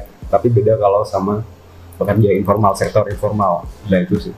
Itu kalau ketenaga kerjaan kan kalau yang kesehatan juga. kesehatan juga. Ya kan semua juga. sama iuran. Sama-sama iuran kalau ketenaga kerjaan orang yang informal tuh nggak nggak dapat nggak ada biasanya nggak dapat ya ya itu sih bagaimana kemudian merancang pembiayaan sistem pembiayaan yang dapat mengcover uh, jaminan sosial itu tadi Iya, aku pernah aku nulis esai yang kemarin tas itu ya, gede itu. Usulku apa juga? Apa? Ini yang paling buat aku takut aku keterima apa enggak? ya kan udah terima Sorry ya Pak Prabowo ya. Eh, mengurangi anggaran oh bener bener. Kementerian Pertahanan untuk dialokasikan ke, ke ini gitu BPJS ini. Karena menurutku such a waste gitu kalau selama kita masih memprioritaskan pertahanan gitu. Menurutku ya pertahanan itu dalam artian ya mungkin penting ya. Ya penting. Ya ya emang penting tapi kayak apa ya penting? Nggak penting gitu loh pertahanan nggak tahu eh, ya penting ya penting. Berapa sih anggaran pertahanan satu empat puluh tujuh triliun. Nah. kalau nggak salah ya kalau aku baca itu segede itu. Dia tuh kementerian terbesar. Kalau baca triliun Kemarin. terbesar. Iya tahun kemarin. Melebihi Tidak dari tahun kemarin. Dari dulu. Dari dulu. Dari dulu yang paling gede itu bidang pertahanan dari keamanan. Ya emang Indonesia ini luas. banget ya luas banget. Yo, alasan nilai Indonesia luas terus lah ya kapan maju nih? Teh, eh, Costa Rica udah mangkat arminya dia. Kayak gitu. Nih, kayak gitu. Ya Mbak, ya ada efisiensi bidang pertahanan gitu. Kita tuh nggak bisa boros-boros kayak Rusia. Nah kita bukan negara Rusia yang otoriter nggak otoriter juga sih. Rusia sekarang ya cenderung otoriter gitu. Yang bisa buat kebijakan seenaknya atau apa. Nggak gitu kita tuh banyak hal. Salah satu halnya ya kesehatan. Jadi nggak ada salahnya juga menurutku kalau mengangkat kita desa itu mengangkat uh, kementerian kayak pertahanan yang saya biasanya ya nggak usah cut cut maksudnya pokoknya satu empat tujuh triliun tuh itu ya di, di cut berapa lah dua triliun atau empat triliun triliun itu untuk langkah awal. Coba dulu gitu. Pokoknya kita tuh kayak terlalu takut dengan hal-hal kayak gitu. Kayak gitu. Yang ya ya sensitif sih. emang kalau kita tahu sekarang emang belum stabil negara juga tapi dicoba. Itu pos-pos anggaran yang kayak gitu. Nama pertahanan itu dipindah ke sektor ke sektor public goods atau kebutuhan dasar. Ya pertahanan itu public goods juga kalau kita mikirnya itu ya public goods tapi kayaknya kesehatan yang tahun ini urgent itu kesehatan juga urgent perlu juga urgent mending kalau suruh milih ya. Aku milih di kesehatan. Kalau pertahanan kita tuh lumayan cukup lah. Musuh kita kalau sekarang Iya. bukan negara lain. Mungkin negara lain ya cuman pencurian ikan Hmm. atau penyusupan. Ya konsumen sih ya itu masalah. Ya, yang kita juga nggak tahu juga kan mungkin juga kita yang nggak tahu. Hmm. tapi sebenarnya yang lebih utama itu kalau sekarang radikalisasi terus fanatisme kayak kayak gitu tuh mungkin kita udah mampu gitu. Kalau umpamanya dikurangi ya. Nggak harus bentuk fisik. Kalau sekarang kan kayak pembelajaran pembelajaran itu cenderung pembelajaran pesawat. Tempur alutsista alutsista yang itu sangat boros gitu. Nambahin SDM Iya, nambahin SDM. Mungkin kalau SDM cuma apa, tapi kalau tapi banyak. kan? SDM Oh, iya. ketahanan banyak ya itu sih yang apa yang nunjukin rendahnya komitmen pemerintah dalam melakukan pembiayaan pembiayaan di uh, public goods Belum ada prioritas gitu. Di samping itu malah pengen dinaikin iuran. kalau dilihat kan defisit BPJS tiap tahunnya paling 8 triliun. Ah, sekitar itu 10 terakhir kalau nggak salah 9 triliun ya. Kalau dibandingin 140 triliun itu ya kecil lah ya. Bisa dialokasi lah nggak ada 10 persen coy iya bisa dialokasikan ke situ. Dan negara nggak mau nanggung lagi sebenarnya. oh malah minimal kita menghemat setahun tuh nggak usah beli dua pesawat gitu udahnya bisa ya udah udah udah bisa. Maksudnya kan dua pesawat tuh kita beli. Pesawat tuh kalau kita beli bukan cuma beli gitu loh. Oh. Itu ada perawatan ada bensinnya afternya dia gitu gitu atau bayar pilotnya. Nah itu mungkin dua pesawat aja cukup kita. Kayak nutup itu. Orangnya bener bener bener bisa dua pesawat terlalu kecil. Nggak tahu lah nggak tahu nggak tahu harga pesawat. Ya ya pokoknya alutsistanya dikurangi. Ya, pakai alutsista ada untuk sini. Biar sampai si BPJS ini settle dulu. Gitu. Iya. Selama 2020 targetnya semua tercakup gitu. Ya udah. Habis ya mungkin kalau udah tercakup semua bisa diarahkan ke situ Kalau menurutku sih gitu. Salah satu negara yang udah berhasil yang orientasinya kayak gini. Costa Rica kalau nggak salah ya. Costa Rica itu nggak nggak punya tentara dia cuma punya polisi. Dia nggak punya tentara. Nah, itu dialokasikan ke ke pelayanan. Mungkin mereka mereka berani karena dia negara kecil yang enggak yang enggak heterogen juga terus penduduknya kecil jadi ya udah lah. Harusnya emang gitu. Pelayanan itu kan emang harus yang untuk, uang. Apalagi melihat pemerintah tuh ya itu balik salah melihat customer. Nah, customer ini mungkin lebih tepatnya warga lah ya, Hmm. atau masyarakat kayak. Ya itu mereka tuh nggak tahu kalau misalkan orang Indonesia tuh kalau ya kalau aku pandang sendiri ya orang Indonesia tuh nggak bakal mau bayar setiap bulan apalagi dia nggak sakit. Ya mereka mau bayar kalau sakit itu kayak udah di mindset orang semua orang gitu. Ada sebenarnya ada opsi lain selain premi. Apa? Tax hmm. sama juga nih. Sama. Tapi kayak menurutmu lebih terikat nggak sih kalau seumpama kita. Tax itu atas nama negara Nah, kalau kita bayar pajak kan Oh. ke pemerintah langsung pemerintah daerah kalau pajak motor atau pajak bangunan tuh ke pemerintah pusat yang pas semuanya ditagih mungkin pola seperti ini tuh harus di taksnya gimana jadi dikasih ke pemerintah gitu Iya, maksudnya bukan premi sistemnya, sistemnya pajak. jadi Pajak auto, kita ditarik per tahun segini. nariknya lewat Ya apa kek lembaga baru gitu ya? Ya? masalahnya sama sih kalau misal masyarakat masyarakat informal gak ada punya. Terus masa-masa informal tuh nggak punya kayak gitu kan Ya, tapi uh, bahasa premi ya, bahasa premi, tabungan, kayak gitu, kita akan cenderung menolak gitu, untuk membayar, karena kita menganggap dia lebih cenderung ke swasta bukan negara. kalau kita PBB misalnya pajak bumi dan bangunan. Karena itu ada slipnya tagihannya per tahun itu kita lebih apa ya merasa untuk membayar. Kita lebih kita emang gunain bumi dan bangunan gitu karena dia ditagih negara. Ya udah kita bayar deh kalau bahasanya premi itu kayak additional gitu. Bukan suatu kewajiban tapi kayak kita membeli fasilitas. Yang kadang ya kita emang nggak sakit setiap hari nah, itu kadang kalau dia premi wong aku ra loro ya wis aku ra bayar Nah, itu masalahnya bukan cuma dari preminya sih gitu. Tapi ya sistem pembayarannya itu. Nah, yang terbaru itu BPJS itu udah mulai menerapkan sistem eh, GoPay. Oh, bukan. siapa tahu kan Tapi kan udah ada sih fiturnya setahu. Ada fitur dari BPJS. apa otomatis Nggak tahu dari GoPay, Dana atau apa. oh ada yang ini di mana gitu ya atau bank ya, lupa.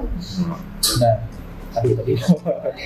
Eh, otomatis jadi ada otomatis potong lewat rekening. nah, Itu udah ada. Aku kemarin tuh pengen cepat bikin, tapi nggak jadi. Rekening apa rekening oh Jadi dia bakal minta apa, dan bulan dipotong otomatis. eh, mending BPJS nih kerjaan eh, kerja bareng sama BUMN apa itu terus setiap orang yang buat KIS KIS itu dapat rekening sekalian Rekening apa? Mana rekening lagi? nggak apa-apa Dan rekeningnya nanti nggak diisi duit gimana? ya kalau kalau yang nggak punya rekening harus ada rekening yang ter, ter, ter maksudnya terintegrasi dengan kartu itu gitu loh. Kenapa susah kalau ada rekening lagi jadi ada dua kartu tuh. Enggak. Terintegrasi dengan terintegrasi kan berarti seumpama nih aku mau daftar KIS nih. Ini cuman hayalan ya. Hayalan ya aku daftar KIS tuh nggak cuma dapat kartu dalam proses aku mendapatkan kartu itu aku harus nyantumin rekening. Hmm. dari salah satu BUMN lah minimal yang uh, basic berarti harus bermitra dulu dengan minimal BUMN kita bank gitu. Nah, itu ketika mereka udah punya kartu uh, punya rekening mereka tinggal nulis tuh rekeningnya. Nah, mereka auto. Auto debit. Ya auto debit per tahun atau per bulan gitu atau per hari. Mereka boleh uh, uh, milih skemanya gitu loh. Aku bayanginnya kayak gitu ya. Kalau sekarang kan kayak kita bayar cash atau BPJS gitu kan. Itu tidak tidak menjamin kita membayar. Gitu. karena kita harus ke suatu tempat. Dan itu nah mungkin kalau skemanya kayak gitu itu bisa. Kalau sama yang nggak punya kartu baru dia dibikinin di situ. Nah itu kayaknya yang sistem kartu tuh baru dorong saya jadi kayak agak telat gitu loh. Ya maksudnya kan aku bilang masa depan. Iya kita bicara iya. Saya ya 200 juta ini on the next step gitu. Mereka harus mendaftarkan yang namanya rekening Sumpama nih, ya kita agak agak inilah apa namanya agak arogan juga ini ini ini dari segi teknis itu bukannya takut merugikan bank juga? Contohnya misalnya kamu bikin rekening tapi kamu nggak pernah pakai rekening itu. BPJS naik terus yang bayar siapa? Bank. Ya mungkin bang cuman laporan aja. Hmm. Laporan aja ke BPJS ini nunggak gitu. Ya. Cuman kayak jembatan gitu loh. Hmm. udah lah. Oh jadi ada koordinasi juga. Iya, jadi kalau- di, di deaktif gitu. Iya, nggak nggak dia nggak diaktif, cuman kayak peserta ini tuh nunggak sekian bulan, dia cuman itu dia nggak bayarin. Si ini cuman kayak menyediakan rekening itu, kan dia menguntungkan ya nasabahnya tambah. Siapa tahu nasabahnya tambah, dia ada transaksi di rekening itu kan juga menguntungkan bank gitu. Relatif gini, ada yang nunggak, ada yang enggak. Kalau yang udah, oh, ada yang makanya aku cuma masih bingung soalnya tuh ketika misalkan dia nggak nggak pakai rekening itu enggak nanti bank berarti itu Kalau yang stop motong kalau udah nggak memenuhi apa gimana kalau nggak memenuhi berarti ada alert ke BPJS bahwa peserta ini enggak. Bank nggak bakal bayarin cuman kayak sini enggak so ini udah limit gitu batas iya udah Dia nggak bisa. pakai limit gitu. Ya kan kalau nol udah nggak bisa ditarik auto kayak jenius itu dia nge-pause otomatis. Mungkin fitur fitur fitur kayak gitu pendekatan teknologi kayak gini yang ya agak koersif ya. Hmm. kalau bisa dibilang ini pemaksaan gitu koersif ini harus dilakukan. Kalau kita ngomongnya sifat kita yang nggak disiplin membayar. Kita harus didisiplinkan bahasanya koersif dengan ini kalau terlanjur 200 juta ya pendekatan koersif lagi. Hmm. diulang lagi ketika target 2020 itu tercapai sama 270 juta semuanya. Itu belum punya belum terintegrasi dengan rekening. Nomor peserta itu belum terintegrasi dengan rekening. Nah kita koersif aja Nah, yang jadi masalah selanjutnya adalah ketika kita tahu kalau ini nggak munggah, itu menurutku malah nggak menyelesaikan masalah, guys. Masalah sekarang kan ketika orang nggak membayar iuran. tapi kan eh, Sekarang tuh juga gini loh, ketika ketika orang tuh nggak bayar iuran, pelayanan tuh udah putus. yes I know Nah, ya kan dia setidaknya kita Mempermudah. ada- mempermudah gitu Mempermudah pembayaran. mempermudah cuma kita terafiliasi dengan bank si rekening itu terintegrasi juga sekaligus dengan BPJS aku sebagai customer BPJS itu nggak perlu lagi aku narik dari bank Hmm. terus aku membayar orang lain gitu ya, ya dia kan repot kan. uh, bank yang narik dia memberi laporan ke aku bank yang ngasih ke BPJS gitu jadi ya udah aku nggak repot aku cuma tahu oh aku sekarang ditarik. Gitu. Karena mau nanggepin dulu. Ya karena selain orang yang membayar itu kan juga salah satunya karena malas sih, karena ribet. ribet.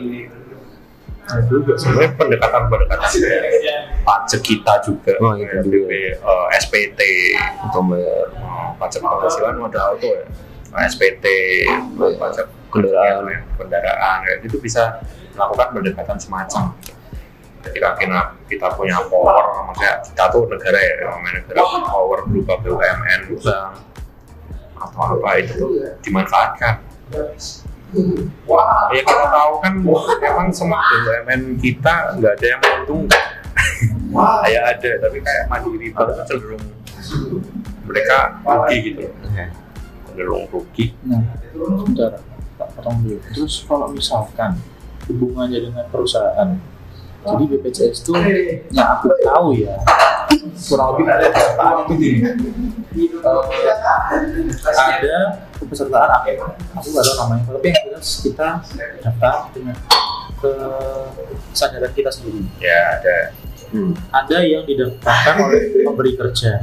Hmm. Nah, didaftarkan pemberi kerja itu uangnya nggak full dari orang yang kerja, tapi juga ditanami dari pemberi kerja. Nah itu. Seperti ya kan dipotong juga. ya ketika dia udah skemanya macam-macam berarti skema pembayarannya juga macam-macam Ya itu dia teknis ya. oh teknis banget sih Skema. kayak skemanya. kalau semua dia udah ditanggung oleh perusahaan ya udah Ya kalau udah, apa nggak ada bagian berarti? Nggak perlu disoalkan lagi. auto debit per bulan Iya iya. dia ya udah. Berarti yang tanggung jawab in charge perusahaannya. Berarti rekening perusahaannya. Hal-hal kayak gitu kayaknya mungkin untuk dilakukan gitu. Hmm. negara se kita teknologi secanggih ini gitu, mungkin gitu. Cuman ya itu mau apa enggak? Kita tahu BUMN itu kan sebenarnya juga kalau secara tidak langsung sebenarnya dia juga bukan organisasi yang murni mencari keuntungan. Iya. Sejenis sama PT BPJS juga. Mungkin kalau kolaborasi sama mereka itu cenderung lebih menyamakan orientasi gitu. Kalau mereka bekerja sama tuh cenderung lebih harmonis. Istilahnya daripada harus swasta. Masalahnya adalah ini kan kayak proses monopoli asuransi.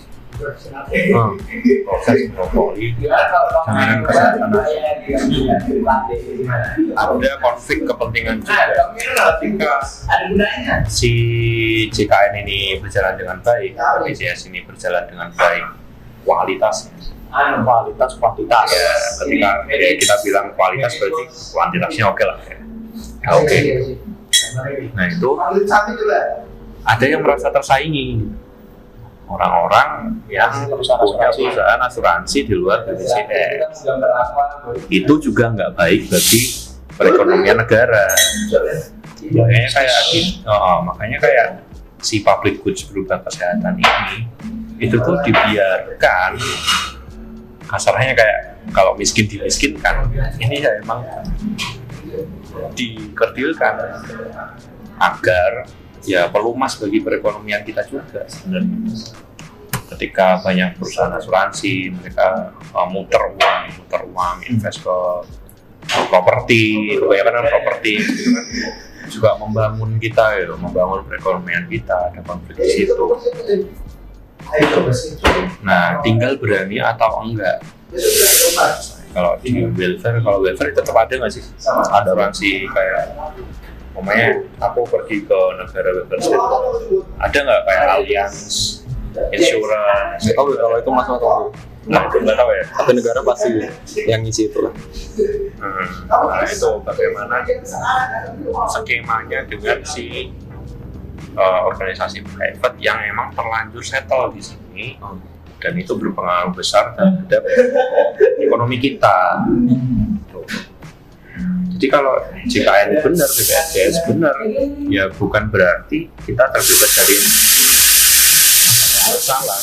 Masalah itu akan tetap ada walaupun ya di negara maju sekalipun termaju mana sih Singapura atau mana itu tetap ada. Kayak Perancis juga ya homeless people-nya meningkat 100% di tahun ini daripada tahun 150% loh homeless-nya. Kayak gitu semaju apa pun negara semaju apa pun institusi kita gitu tetap ada masalah baru gitu cuman kayak Iya sih. ya siap-siap aja dengan masalah baru itu. Ya, di, kalau dalam bidang kesehatan si negara ini berani apa enggak? Itu sih menurutku. Ya kalau kita berbenah, kayak kita tuh nggak kekurangan orang pintar gitu. Tetap bisa, masalahnya bisa terselesaikan. Kalau masalah pembiayaan ya tadi ada menhan yang kita korbankan sedikit lah ya 9 triliun ya gitu. Kalau dibandingin sama anggaran menhan kan nggak nggak seberapa gitu, Rik. Kalau nggak anggaran Jakarta lah. Hmm, TT itu nggak tinggi ya, T ya, dia mainnya udah santai. Nah, itu kan bisa. Uh, keinget juga ya, kemarin diskusi sama Pak Ripto, Pak Pandu. Atau kalau sumber daya kita dikelola dengan standar aja, nggak usah berlebihan. Se sumber daya kita tuh hasilnya dimanfaatkan sepenuhnya yang standar aja udah nggak usah bener-bener berlebihan udah seyogianya sepantasnya sewajarnya sebenarnya kita ya udah selesai masalah kayak gini pembiayaan ya. Unsurnya pembiayaan ini udah selesai. Jadi ya kayak mau apa enggak sih? Kalau menurutku ya masalah defisit ini ya masalah itu ada karena diadakan aja menganggap kalau kita sekarang punya masalah tuh iya kalau aku menganggapnya masalah ini bisa terselesaikan kalau alokasinya benar Iya, bisa, bisa terus saya ubah. Itu caranya apa ya? Tapi kayak ada yang rem aja. Oke, tinggal. Mungkin lain. ngomong beri ya ini itu sih yang jadi soal semacam komitmen ataupun juga selain sebenarnya selain SDM juga ada semacam apa?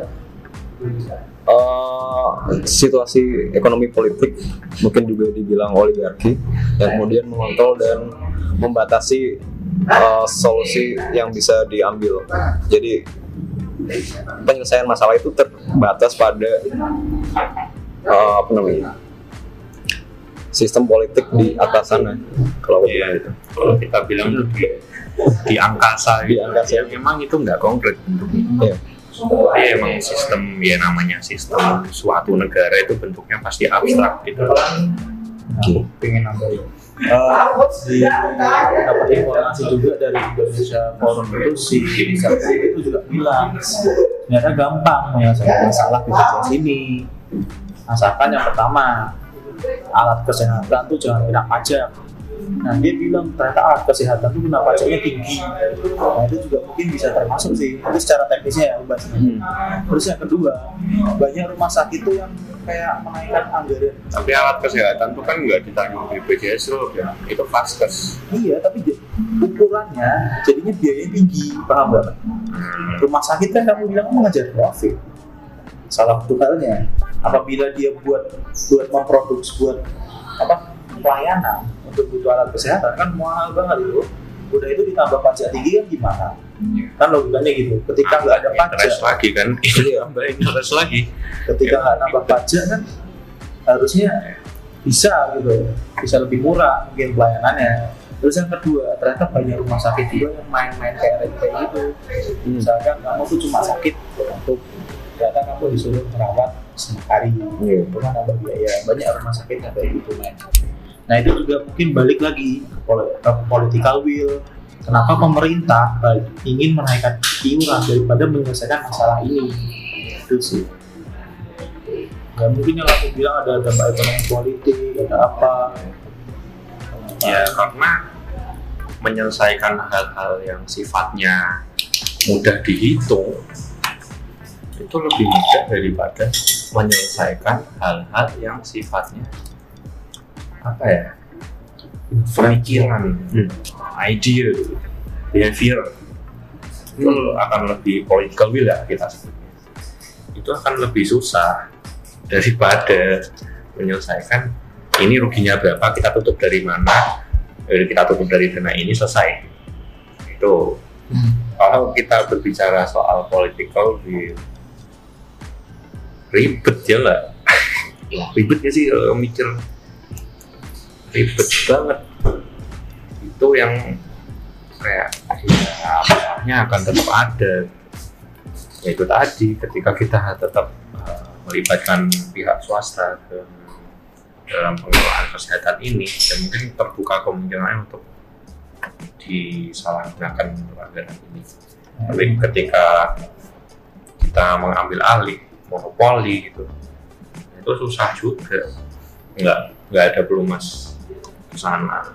Kecuali ada sektor lain yang menjanjikan gitu. apa industri kreatif atau apa yang memang menjanjikan pihak swasta lain. Kita berani membuang si orang-orang asuransi ini.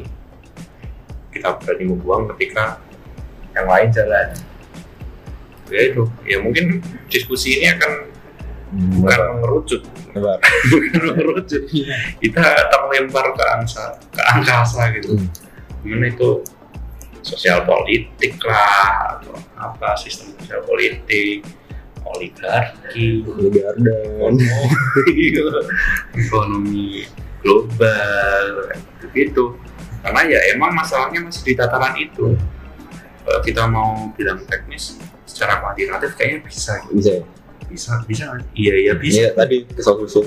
Hmm, belum ruginya segini ditambah dari mana itu kayaknya bisa Ditambah lagi tuh ya. tinggal political will-nya pemerintah masyarakat Tambah lagi sektor kesehatan itu jadi ekonomi yang menggiurkan. Semacam itu juga jadi apa penyumbang GDP.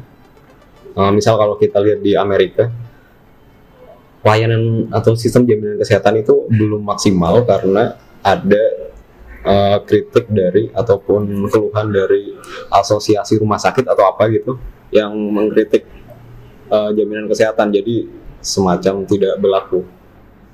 Jadi nggak maksimal. Ya itu sih untung rugi bisnis dan lain-lain menjadi part gitu. Ini jadi barang bisnis. Karena ya itu kesehatan udah dianggap bisnis. Iya karena demandnya gede demandnya nggak mungkin nggak ada lah istilahnya ya itu demandnya tuh abadi. Makanya itu kayak itu yang tadi awal abadi tak bilang. Nah suplainya orang Indonesia tenaga entah itu tenaga tenaga kesehatan entah itu fasilitas kesehatan itu terbatas. Ya, teori ekonomi ketika demand itu tinggi supply terbatas mahal. Ya kan? Ya mungkin ketika kita banyak dokter banyak itu mungkin akan mengurangi biaya itu. mungkin ya, dokter. Ya ya oh, ketika banyaknya dokter banyaknya fasilitas kesehatan sama banyaknya tenaga kesehatan uh, ongkos untuk kesehatan tuh bakal kurang gitu. Tapi itu mungkin ya juga di masa kapan? Tapi ya itu juga perlu ininya juga sih. Pajak-pajaknya. Eh sebenarnya aku juga kaget juga pas dengar misalkan pajaknya juga terlalu mahal. Padahal itu hal fundamental ya terkait bisnis juga kali sekali ya. Terus selain itu ada lagi selain di bisnis bisnis ya balik balik lagi. Juga makanya tadi kan aku kayak berusaha untuk mengembalikan iya. mengembalikan fitrah si kesehatan ini sebagai public good Hmm. di mana itu diurusi oleh organisasi publik. Kalau standku emang si ini harus dimonopoli? Standku ya kesehatan harus dimonopoli kesehatan ini harus dimonopoli. Ketika udah settle. Settle infrastrukturnya jaminan kesehatan sudah mencakupi semua populasi sistemnya udah settle itu alangkah lebih baik dan amannya agar ini bisa disebut sebagai sebuah jaminan itu sistemnya udah monopoli Aku sering mengambil stand yang agak radikal. Tapi ya ketika kita nggak berani radikal terus abu-abu itu nggak akan terselesaikan. Karena area abu-abu itu banyak masalah. Lawang yang settle aja juga di monopoli aja mungkin banyak masalah masih ada masalah. Dan itu ya syaratnya monopoli syaratnya adalah negara punya komitmen. Hmm. dalam artian ya transparansi jelas organisasinya dibuat sangat matang gitu. Kayak gitu semuanya jelas. Nah itu baru siap untuk monopoli. Ketika kayak gini ya belum siap kita. Nggak bisa kita monopoli. Kita monopoli chaos juga. Nggak ada sistem jaminan. Ketika private nggak dilibatkan ya istilahnya kita apa ya? menjaring masyarakat menjaring massa memberikan pelayanan. Kita nggak mampu tuh maksudmu kayak gini gimana tuh? Masih belum pernah? Ya fasilitas kesehatan gitu. Kita kan nggak punya fasilitas kesehatan yang mumpuni. Oh. Nah. kita butuh bantuan swasta untuk menyalurkan fasilitas kesehatan ini. Ya, kita ketika sekarang ya aku ngomongnya sekarang kita langsung ambil alih overall. Coba monopoli kembali. Iya, itu nggak bisa. Karena ya kita belum mampu.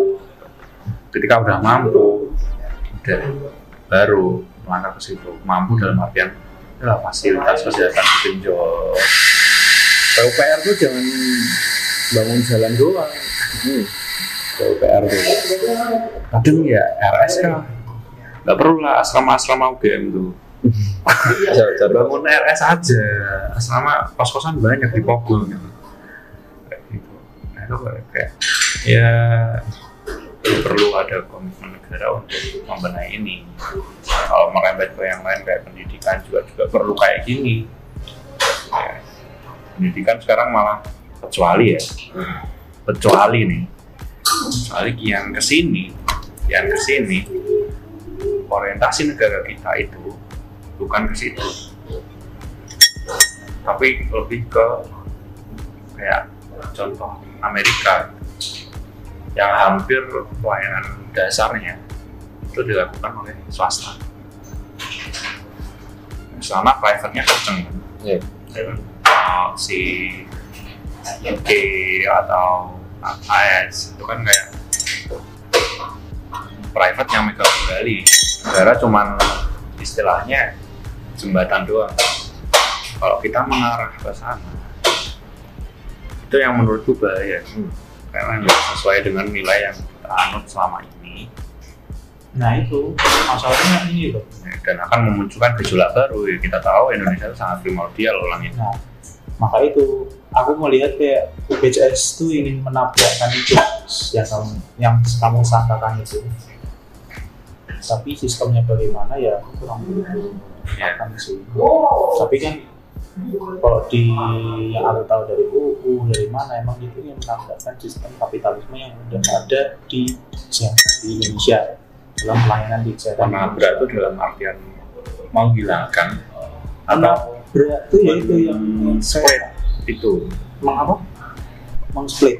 Oh spread. Spread. Menyebarkan atau mengadopsi. Ya, itu meng, meng, meng- merangkul sih merangkul Nah, jadi semua tapi arahnya cenderung ke mana kalau kontinum kita cenderung lebih ke menuju liberal hmm, atau enggak? Kita nggak sebut yang satunya komunis atau sosialis ya. Kita Hmm. sebut yang satunya populis lah. ya sosialis lah sosialis. Welfare kan itu sosial kan? Ya sosial sama kapitalis ya. Nah itu kita kontinumnya cenderung ke mana? Pertanyaanku satu dulu ketika kita bisa menyebutkan itu liberalis atau sosialis itu bedanya apa untuk masalah kesehatan ini? Kalau sosialis ya saja kayak welfare. Jadi semuanya monopoli negara tugas dari negara ada swasta yang terlibat. Kalau ini Kalau- balik lagi menurutku kalau ke kalau kapitalis ya kayak U- atau UK jadi mereka yang jalan private negara nalangin doang. Semuanya yang berjalan tuh private mulai dari dia melakukan pelayanan dari apa kita cenderung ke mana? Nah itu balik lagi. Tergantung ini sih. Nah pendapatku sendiri ya. Kayak kokol banget ya. Malah nih. nggak apa-apa cuy. Ya kan kita tadi kan udah ngebahas tentang ini kita ulang lagi ya. Aku udah nangkep sebenarnya. Kita kan udah ngebahas tentang sejarah terus ngebahas implementasi. Ya udah terakhir kan aku poin C nya kan rencana ke depan Ya, ini Ya, kita masuk. Kalau udah udah. Agak. ya, Iya, nanti- masuk banget. dan nanti harus disimpulin. Ini digoreng dulu aja nggak apa-apa. Iya. makanya aku diem makanya kayak aku tadi digoreng dulu digoreng goreng goreng goreng. standku di monopoli aku ingin mengarahkan kontinum yang itu yang Ke kita sosial. sekarang tuh masih di apa kita anggap di tengah itu cenderung aku arahkan ke kiri ke sosialis ya oke dari sosialis dari cenderung populis. dari ideal ideal konsepmu kamu pengen mengarahkan ke situ kan ya karena aku percaya negara ketika negara itu memegang itu lebih enak diawasi lebih enak di eh, lihat lebih enak di apa ya ya diawasi itu tadi. Ketika dia salah kita bisa nuntut gitu dengan mudahnya ketika itu ke private itu susah coy. dia mainnya juga uh, lebih profit oriented. Dan kayak ya kembali ke situ lagi aku lebih mendukung negara yang megang walaupun ya tidak ada jaminan negara nggak nggak korup atau lain sebagainya itu hal lainnya tapi aku mengarahkan kontinum itu berjalan ke kiri. Ya gitu. Nah, kalau kalian apa ini sebenarnya udah mulai mengutuk ke kesimpulan gitu loh. Memang nah kalau aku sendiri aku lebih realistis ya. Eh, yang pertama adalah aku sebutin indikator kenapa aku bilang dulu. Yang pertama adalah iuran naik. Dengan adanya iuran naik otomatis negara tuh kayak memposisikan negara dalam hal BPJS ya ya kayak memposisikan sebagai seorang broker hmm. Jadi masyarakat yang bayar mungkin dia nalangin sedikit. Dia membayar ke pihak swasta. Malah jadi kayak broker kalau misalkan iuran itu beneran naik. Apalagi dengan adanya pernyataan dari Rizal Ramli itu kalau misalkan alat kesehatan masih mahal, masih ada upaya-upaya dari rente, terus si BPJS ini nggak mengenal customernya. Jadi di sini sebenarnya kalau aku simpulin lebih dari aku lebih ke implementasi dulu ya. Eh, implementasinya adalah eh, BPJS ini kurang mengenal bagaimana lingkungan kesehatan kesehatan Indonesia yang ada. Jadi dia asal kayak, "Duh, tiba-tiba datang terus ini harusnya gini." Ya kan mungkin agak susah juga narik orang-orangnya. Nah, di situlah maka itu aku pikir hal yang perlu dilakukan untuk konsep ideal itu adalah yang pertama tuh alat kesehatannya dikurangi pajaknya terus rente-rentenya sistem sosial itu juga dikurangin apa sistem rumah sakitnya itu terus juga bagaimana step-stepnya agar dia tuh tahu tipe-tipe customernya tipe-tipe masyarakatnya tuh seperti apa. Jadi ya mungkin sistem pembayarannya atau sistem pelayanannya agak berbeda.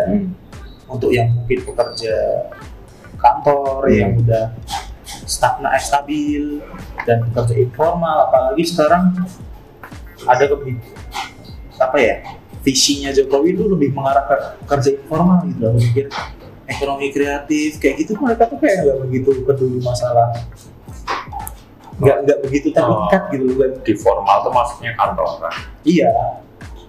Kantoran jadi kantor tuh ikut menanggung maksudku kalau informal misalkan freelancer orang banyak sekarang freelancer.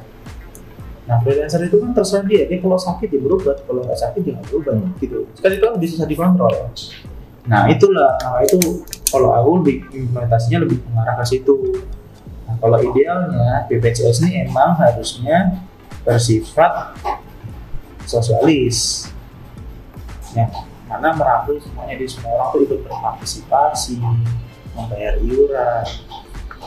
Nah hal itu kan juga udah terjadi di Inggris. Di Inggris tuh ya yang tadi tak bilang tuh kalau kata Tristan Toro tuh praktek di luar negeri itu yang partai buruh tuh mereka tuh merasionalisasi rumah sakit swasta lalu nasionalisasi jadi jadi kayak lebih settle aja gitu karena dia tuh tahu bagaimana customernya bagaimana apa eh, environment di bidang pelayanan kesehatan. Kalau BPJS ini kayak datang terus kampanye masalah ideologis bahkan sampai ada yang namanya sukarelawan sukarelawan sebentar sukarelawan CKR yang menaki-naki dan itu biasanya ketua RT gitu. Tapi dibayar melalui potongan premi sih tetap masih dibayar. Jadi ya masih gimana ya? Kalau kamu idealnya begitu emang benar emang emang tujuan dari bukunya itu seperti itu. Yang aku baca. Tapi kenyataannya implementasinya itu kayak entah dari pihak masyarakatnya dari pihak pemerintahnya tuh kayak belum ada mengarah ke situ. Gitu. Aku standnya di situ jadi ini tuh kayak UU dan implementasi itu kayak masih agak split. Gitu sih. apalagi pemerintah nggak mau nanggung dia ya nggak mau membereskan rete masyarakat juga kalau apa budayanya seperti itu. Kayak gitu. Nah ini udah masuk kesimpulan Bri. Oke. ada mau tambahan apa mau diulang lagi gimana mungkin udah ya tapi Udah ya. eh, kalau aku lihat yang dibilang Rizky di jaminan sosial itu sifatnya ada yang residual dan institusional jadi residual itu kebanyakan diaplikasikan di negara yang manut eh, pasar bebas Eh, seperti Amerika misalnya itu ketika negara muncul eh, menjadi apa ya memperbaiki ketika terdapat ekses atau dampak-dampak dari kegagalan pasar ketika pasar itu gagal memfasilitasi kesehatan. Kemudian yang kedua itu institusional ketika eh, negara itu secara keseluruhan eh, menjamin pelayanan-pelayanan sosial kepada warganya dan yang perlu dilakukan itu seperti yang dibilang Rizky eh, masuknya ke institusional sih gimana kita membangun kelembagaan dari BPJS yang kuat yang semacam tadi juga pembiayaan atau skema juga. Dan itu yang menurutku juga perlu dilakukan. Dan institusional tadi sifatnya lebih apa ya, semacam dibilang pencegahan dan juga uh, penanganan sebelum terjadi uh, krisis yaitu sih yang membedakan negara-negara welfare state Iya, welfare state dengan yang menganut pasar bebas. Ya itu aja standingmu mana Kalau institusional tadi memperkuat lembagaan, agak sosialis ya ya apa pun itu ya. Aku nggak peduli soal sosialis. Iya, maksudku eh, nggak nggak terlalu pasar gitu. Ya, ya gitu. Tapi ya seperti yang aku bicarakan tadi seperti seperti yang kamu bilang sebenarnya tipe yang ku omongkan ini yang ku bilang ini adalah tipe ideal. Ini dia konsep tipe ideal yang sangat mungkin untuk dicapai menurutku untuk bangsa Indonesia. Ketika kita selesai dengan ini posisi sosial politik kita mau ke mana? sih? Ya mungkin istilah beliau ya institusional sama apa garis dua. Hmm. nah itu kita mau negara itu mau milih ke mana sih? Nah itu, itu ketika kita selesai membahas itu standnya jelas di mana itu itu bakal ini loh selesai. Dan mungkin terus diselesaikan. Tapi ya langkah-langkah kayak membentuk PT BPJS itu ngarahnya ke pasar bebas. Kalau aku nangkepnya ya kalau institusional uh, di pikiranku ya Bre, koreksi kalau salah. Itu jadi si penjamin kesehatan tuh bukan PT bentuknya Apa dong? kayak ya ya udah Kementerian Kesehatan aja. Jadi lembaganya sifatnya lembaga bukan setengah bukan lembaga banji. Lembaga yang tulen lembaga Publik. oh, itu itu baru institusional bayanganku di masa depan kayak gitu. Jadi nggak ada lagi PT karena PT dia butuh direktur butuh ini yang kadang bisa jadi visinya berbeda sama menteri sama yang pengurus negara servantnya itu tentu di masa depan bentuk PT ini harus ya nggak harus sih ya. Tapi kayak ya harusnya urusan dasar ya kita yang megang negara yang megang. Jadi ya bentuknya negara mungkin kalau sekarang dibentuk PT ya mungkin karena biar dia juga sekalian bisa ngambil untung. Ya bisa bisa ya yang tadi di awal tadi dia bisa sumber pendapatan negara juga. Masuk sumber pendapatan. nah mungkin di masa depan nggak gitu caranya. Ini udah hampir dua jam. Udah Gimana? hampir dua jam lagi. ada, ada, ada yang mau ngomong lagi? Udah. Dari perdebatan apa ya operasional dari praksis jadi ideologis. Iya, jadi kita kita tadi kayak awalnya sejarah, terus kita implementasi yang teknis sekali, sampai ada usulan terkait kalau kita recall ya, aku yang uh, ngusulin dijadiin pajak aja nggak premi, terus nanti rekening atau apa itu tadi, menjurusnya ending-endingnya ke tataran ideologis ekonomi politik sistem ekonomi politik. Jadi ya mungkin ya emang masalahnya di situ gitu ya ya. Nggak? jadi eh udah nih tak tutup ya. Jadi emang dari awal emang itu sih. Juga akhirnya karena kita core tiga kita ulang lagi tadi sejarah terus dihubungi ke teknis terus perencanaan berarti kan paling penting ya. Masalah tataran ideologis baiknya gimana? Masalah BPJS ini. Secara kita juga belum begitu memahami masalah teknisnya di dalam dan ahli jadi nggak masalah. Nah jadi kesimpulannya yang tadi aku tangkap sebenarnya secara teknis secara implementasi BPJS ini pelayanan sistem jaminan sosial ini kesehatan ini punya tiga masalah. Yang pertama itu pelayanan. Yang kedua itu masalah keuangan. Yang ketiga ya keuangan eh, lebih luas lah. Yang ketiga itu masalah customer. Warga negaranya yang dilayani. Nah yang pelayanan ini masalah tadi rumah sakit pelayanan alat kesehatan yang mahal terus adanya apa abuse of power dari rumah sakit. Nah itu terus yang kedua masalah de- keuangan. Keuangan ini masalahnya BPJS selalu defisit. Terus apakah upaya dengan adanya iuran ini adalah salah satu upaya apa salah satu eh, upaya negara untuk menghimpun uang untuk digunakan dialokasikan di yang lain. Oh. terus eh, yang ter- yang ketiga perlu adanya realokasi anggaran. Jadi bahwa ya ini karena BPJS adalah kesehatan adalah public goods yang sangat mendasar selain pendidikan. Dan usaha pendidikan perlu lah alokasi dari kementerian lain yang punya uang lebih banyak? Pertahanan nih pertahanan. Polisi. Ya itu lah seenggaknya untuk menutupi kerugian. Jadi negara nggak memutuskan untuk menaikkan iuran. Malah aku takutnya ketika dinaikkan iuran orang yang udah taat malah nggak mau bayar. Iya, iya, iya. itu salah satu halnya orang yang nggak mau taat juga sih. bangkrutnya gitu. Kalau ya kurang asuransi gitu. asuransi. Murah siapa tahu ada. lebih murah lebih bagus. Maka itu dengan menaikkan iuran betul itu juga salah satu solusi harusnya realokasi anggaran aku banget. terus yang ketiga masyarakat pemerintah ini tidak tahu masalah customer. Ah masalah warga negara mereka. Nggak tahu kalau masyarakat Indonesia itu bonek. Bocah nekat.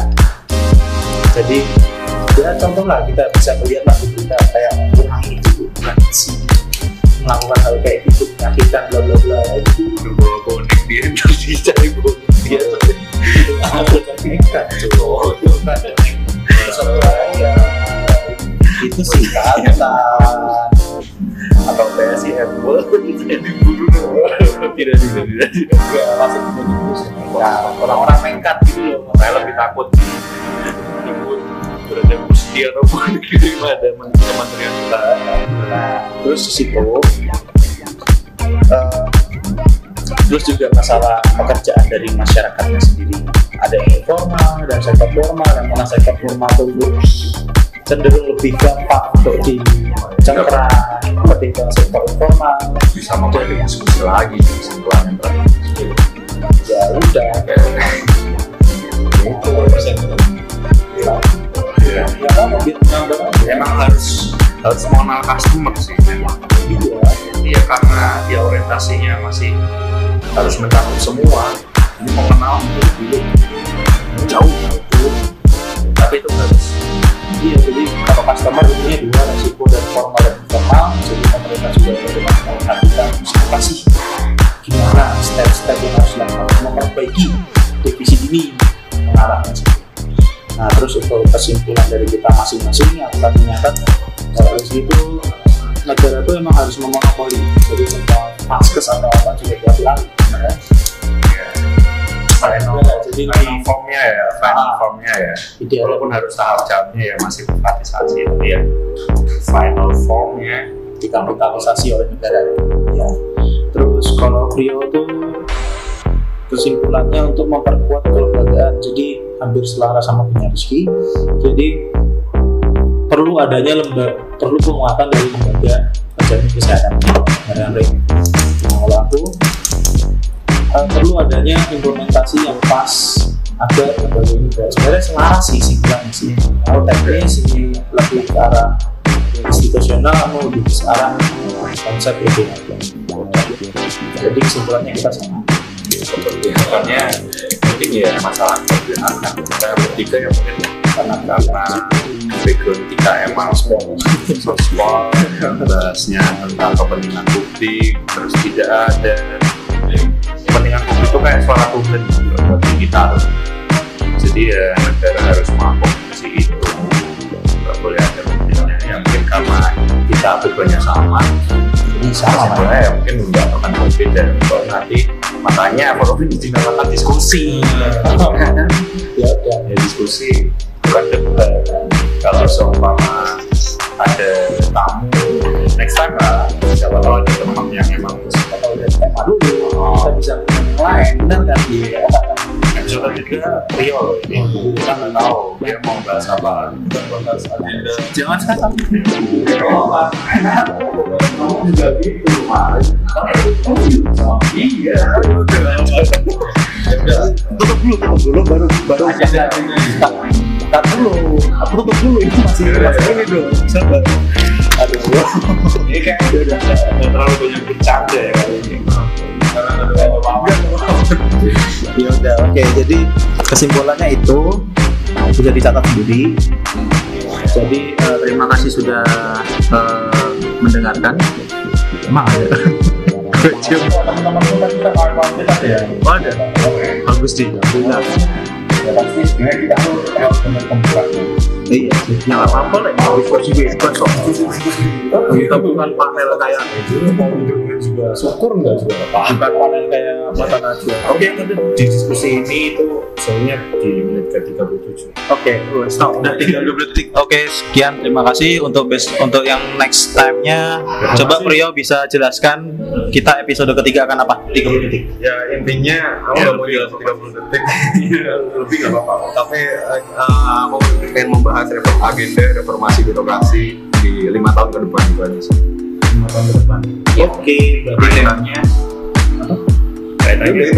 Oh ya, terserah ya, terserah bahas apa gitu. ya nanti tinggal tunggu Thor dari dia lah. Ya, Thor lo beri informasi. Kita kapan ketemu lagi? Minggu depan? depan aja. Minggu depan. Oke, minggu depan kita bahas mengenai reformasi birokrasi. birokrasi. Birokrasi kan bukan administrasi kan? Ya, eh, almost the same sih? Beda. Almost the same. Beda. Ya udah, eksekutif lah birokrasi ya. Jadi nanti kita lihat Thornya saja. Siap. Terima kasih.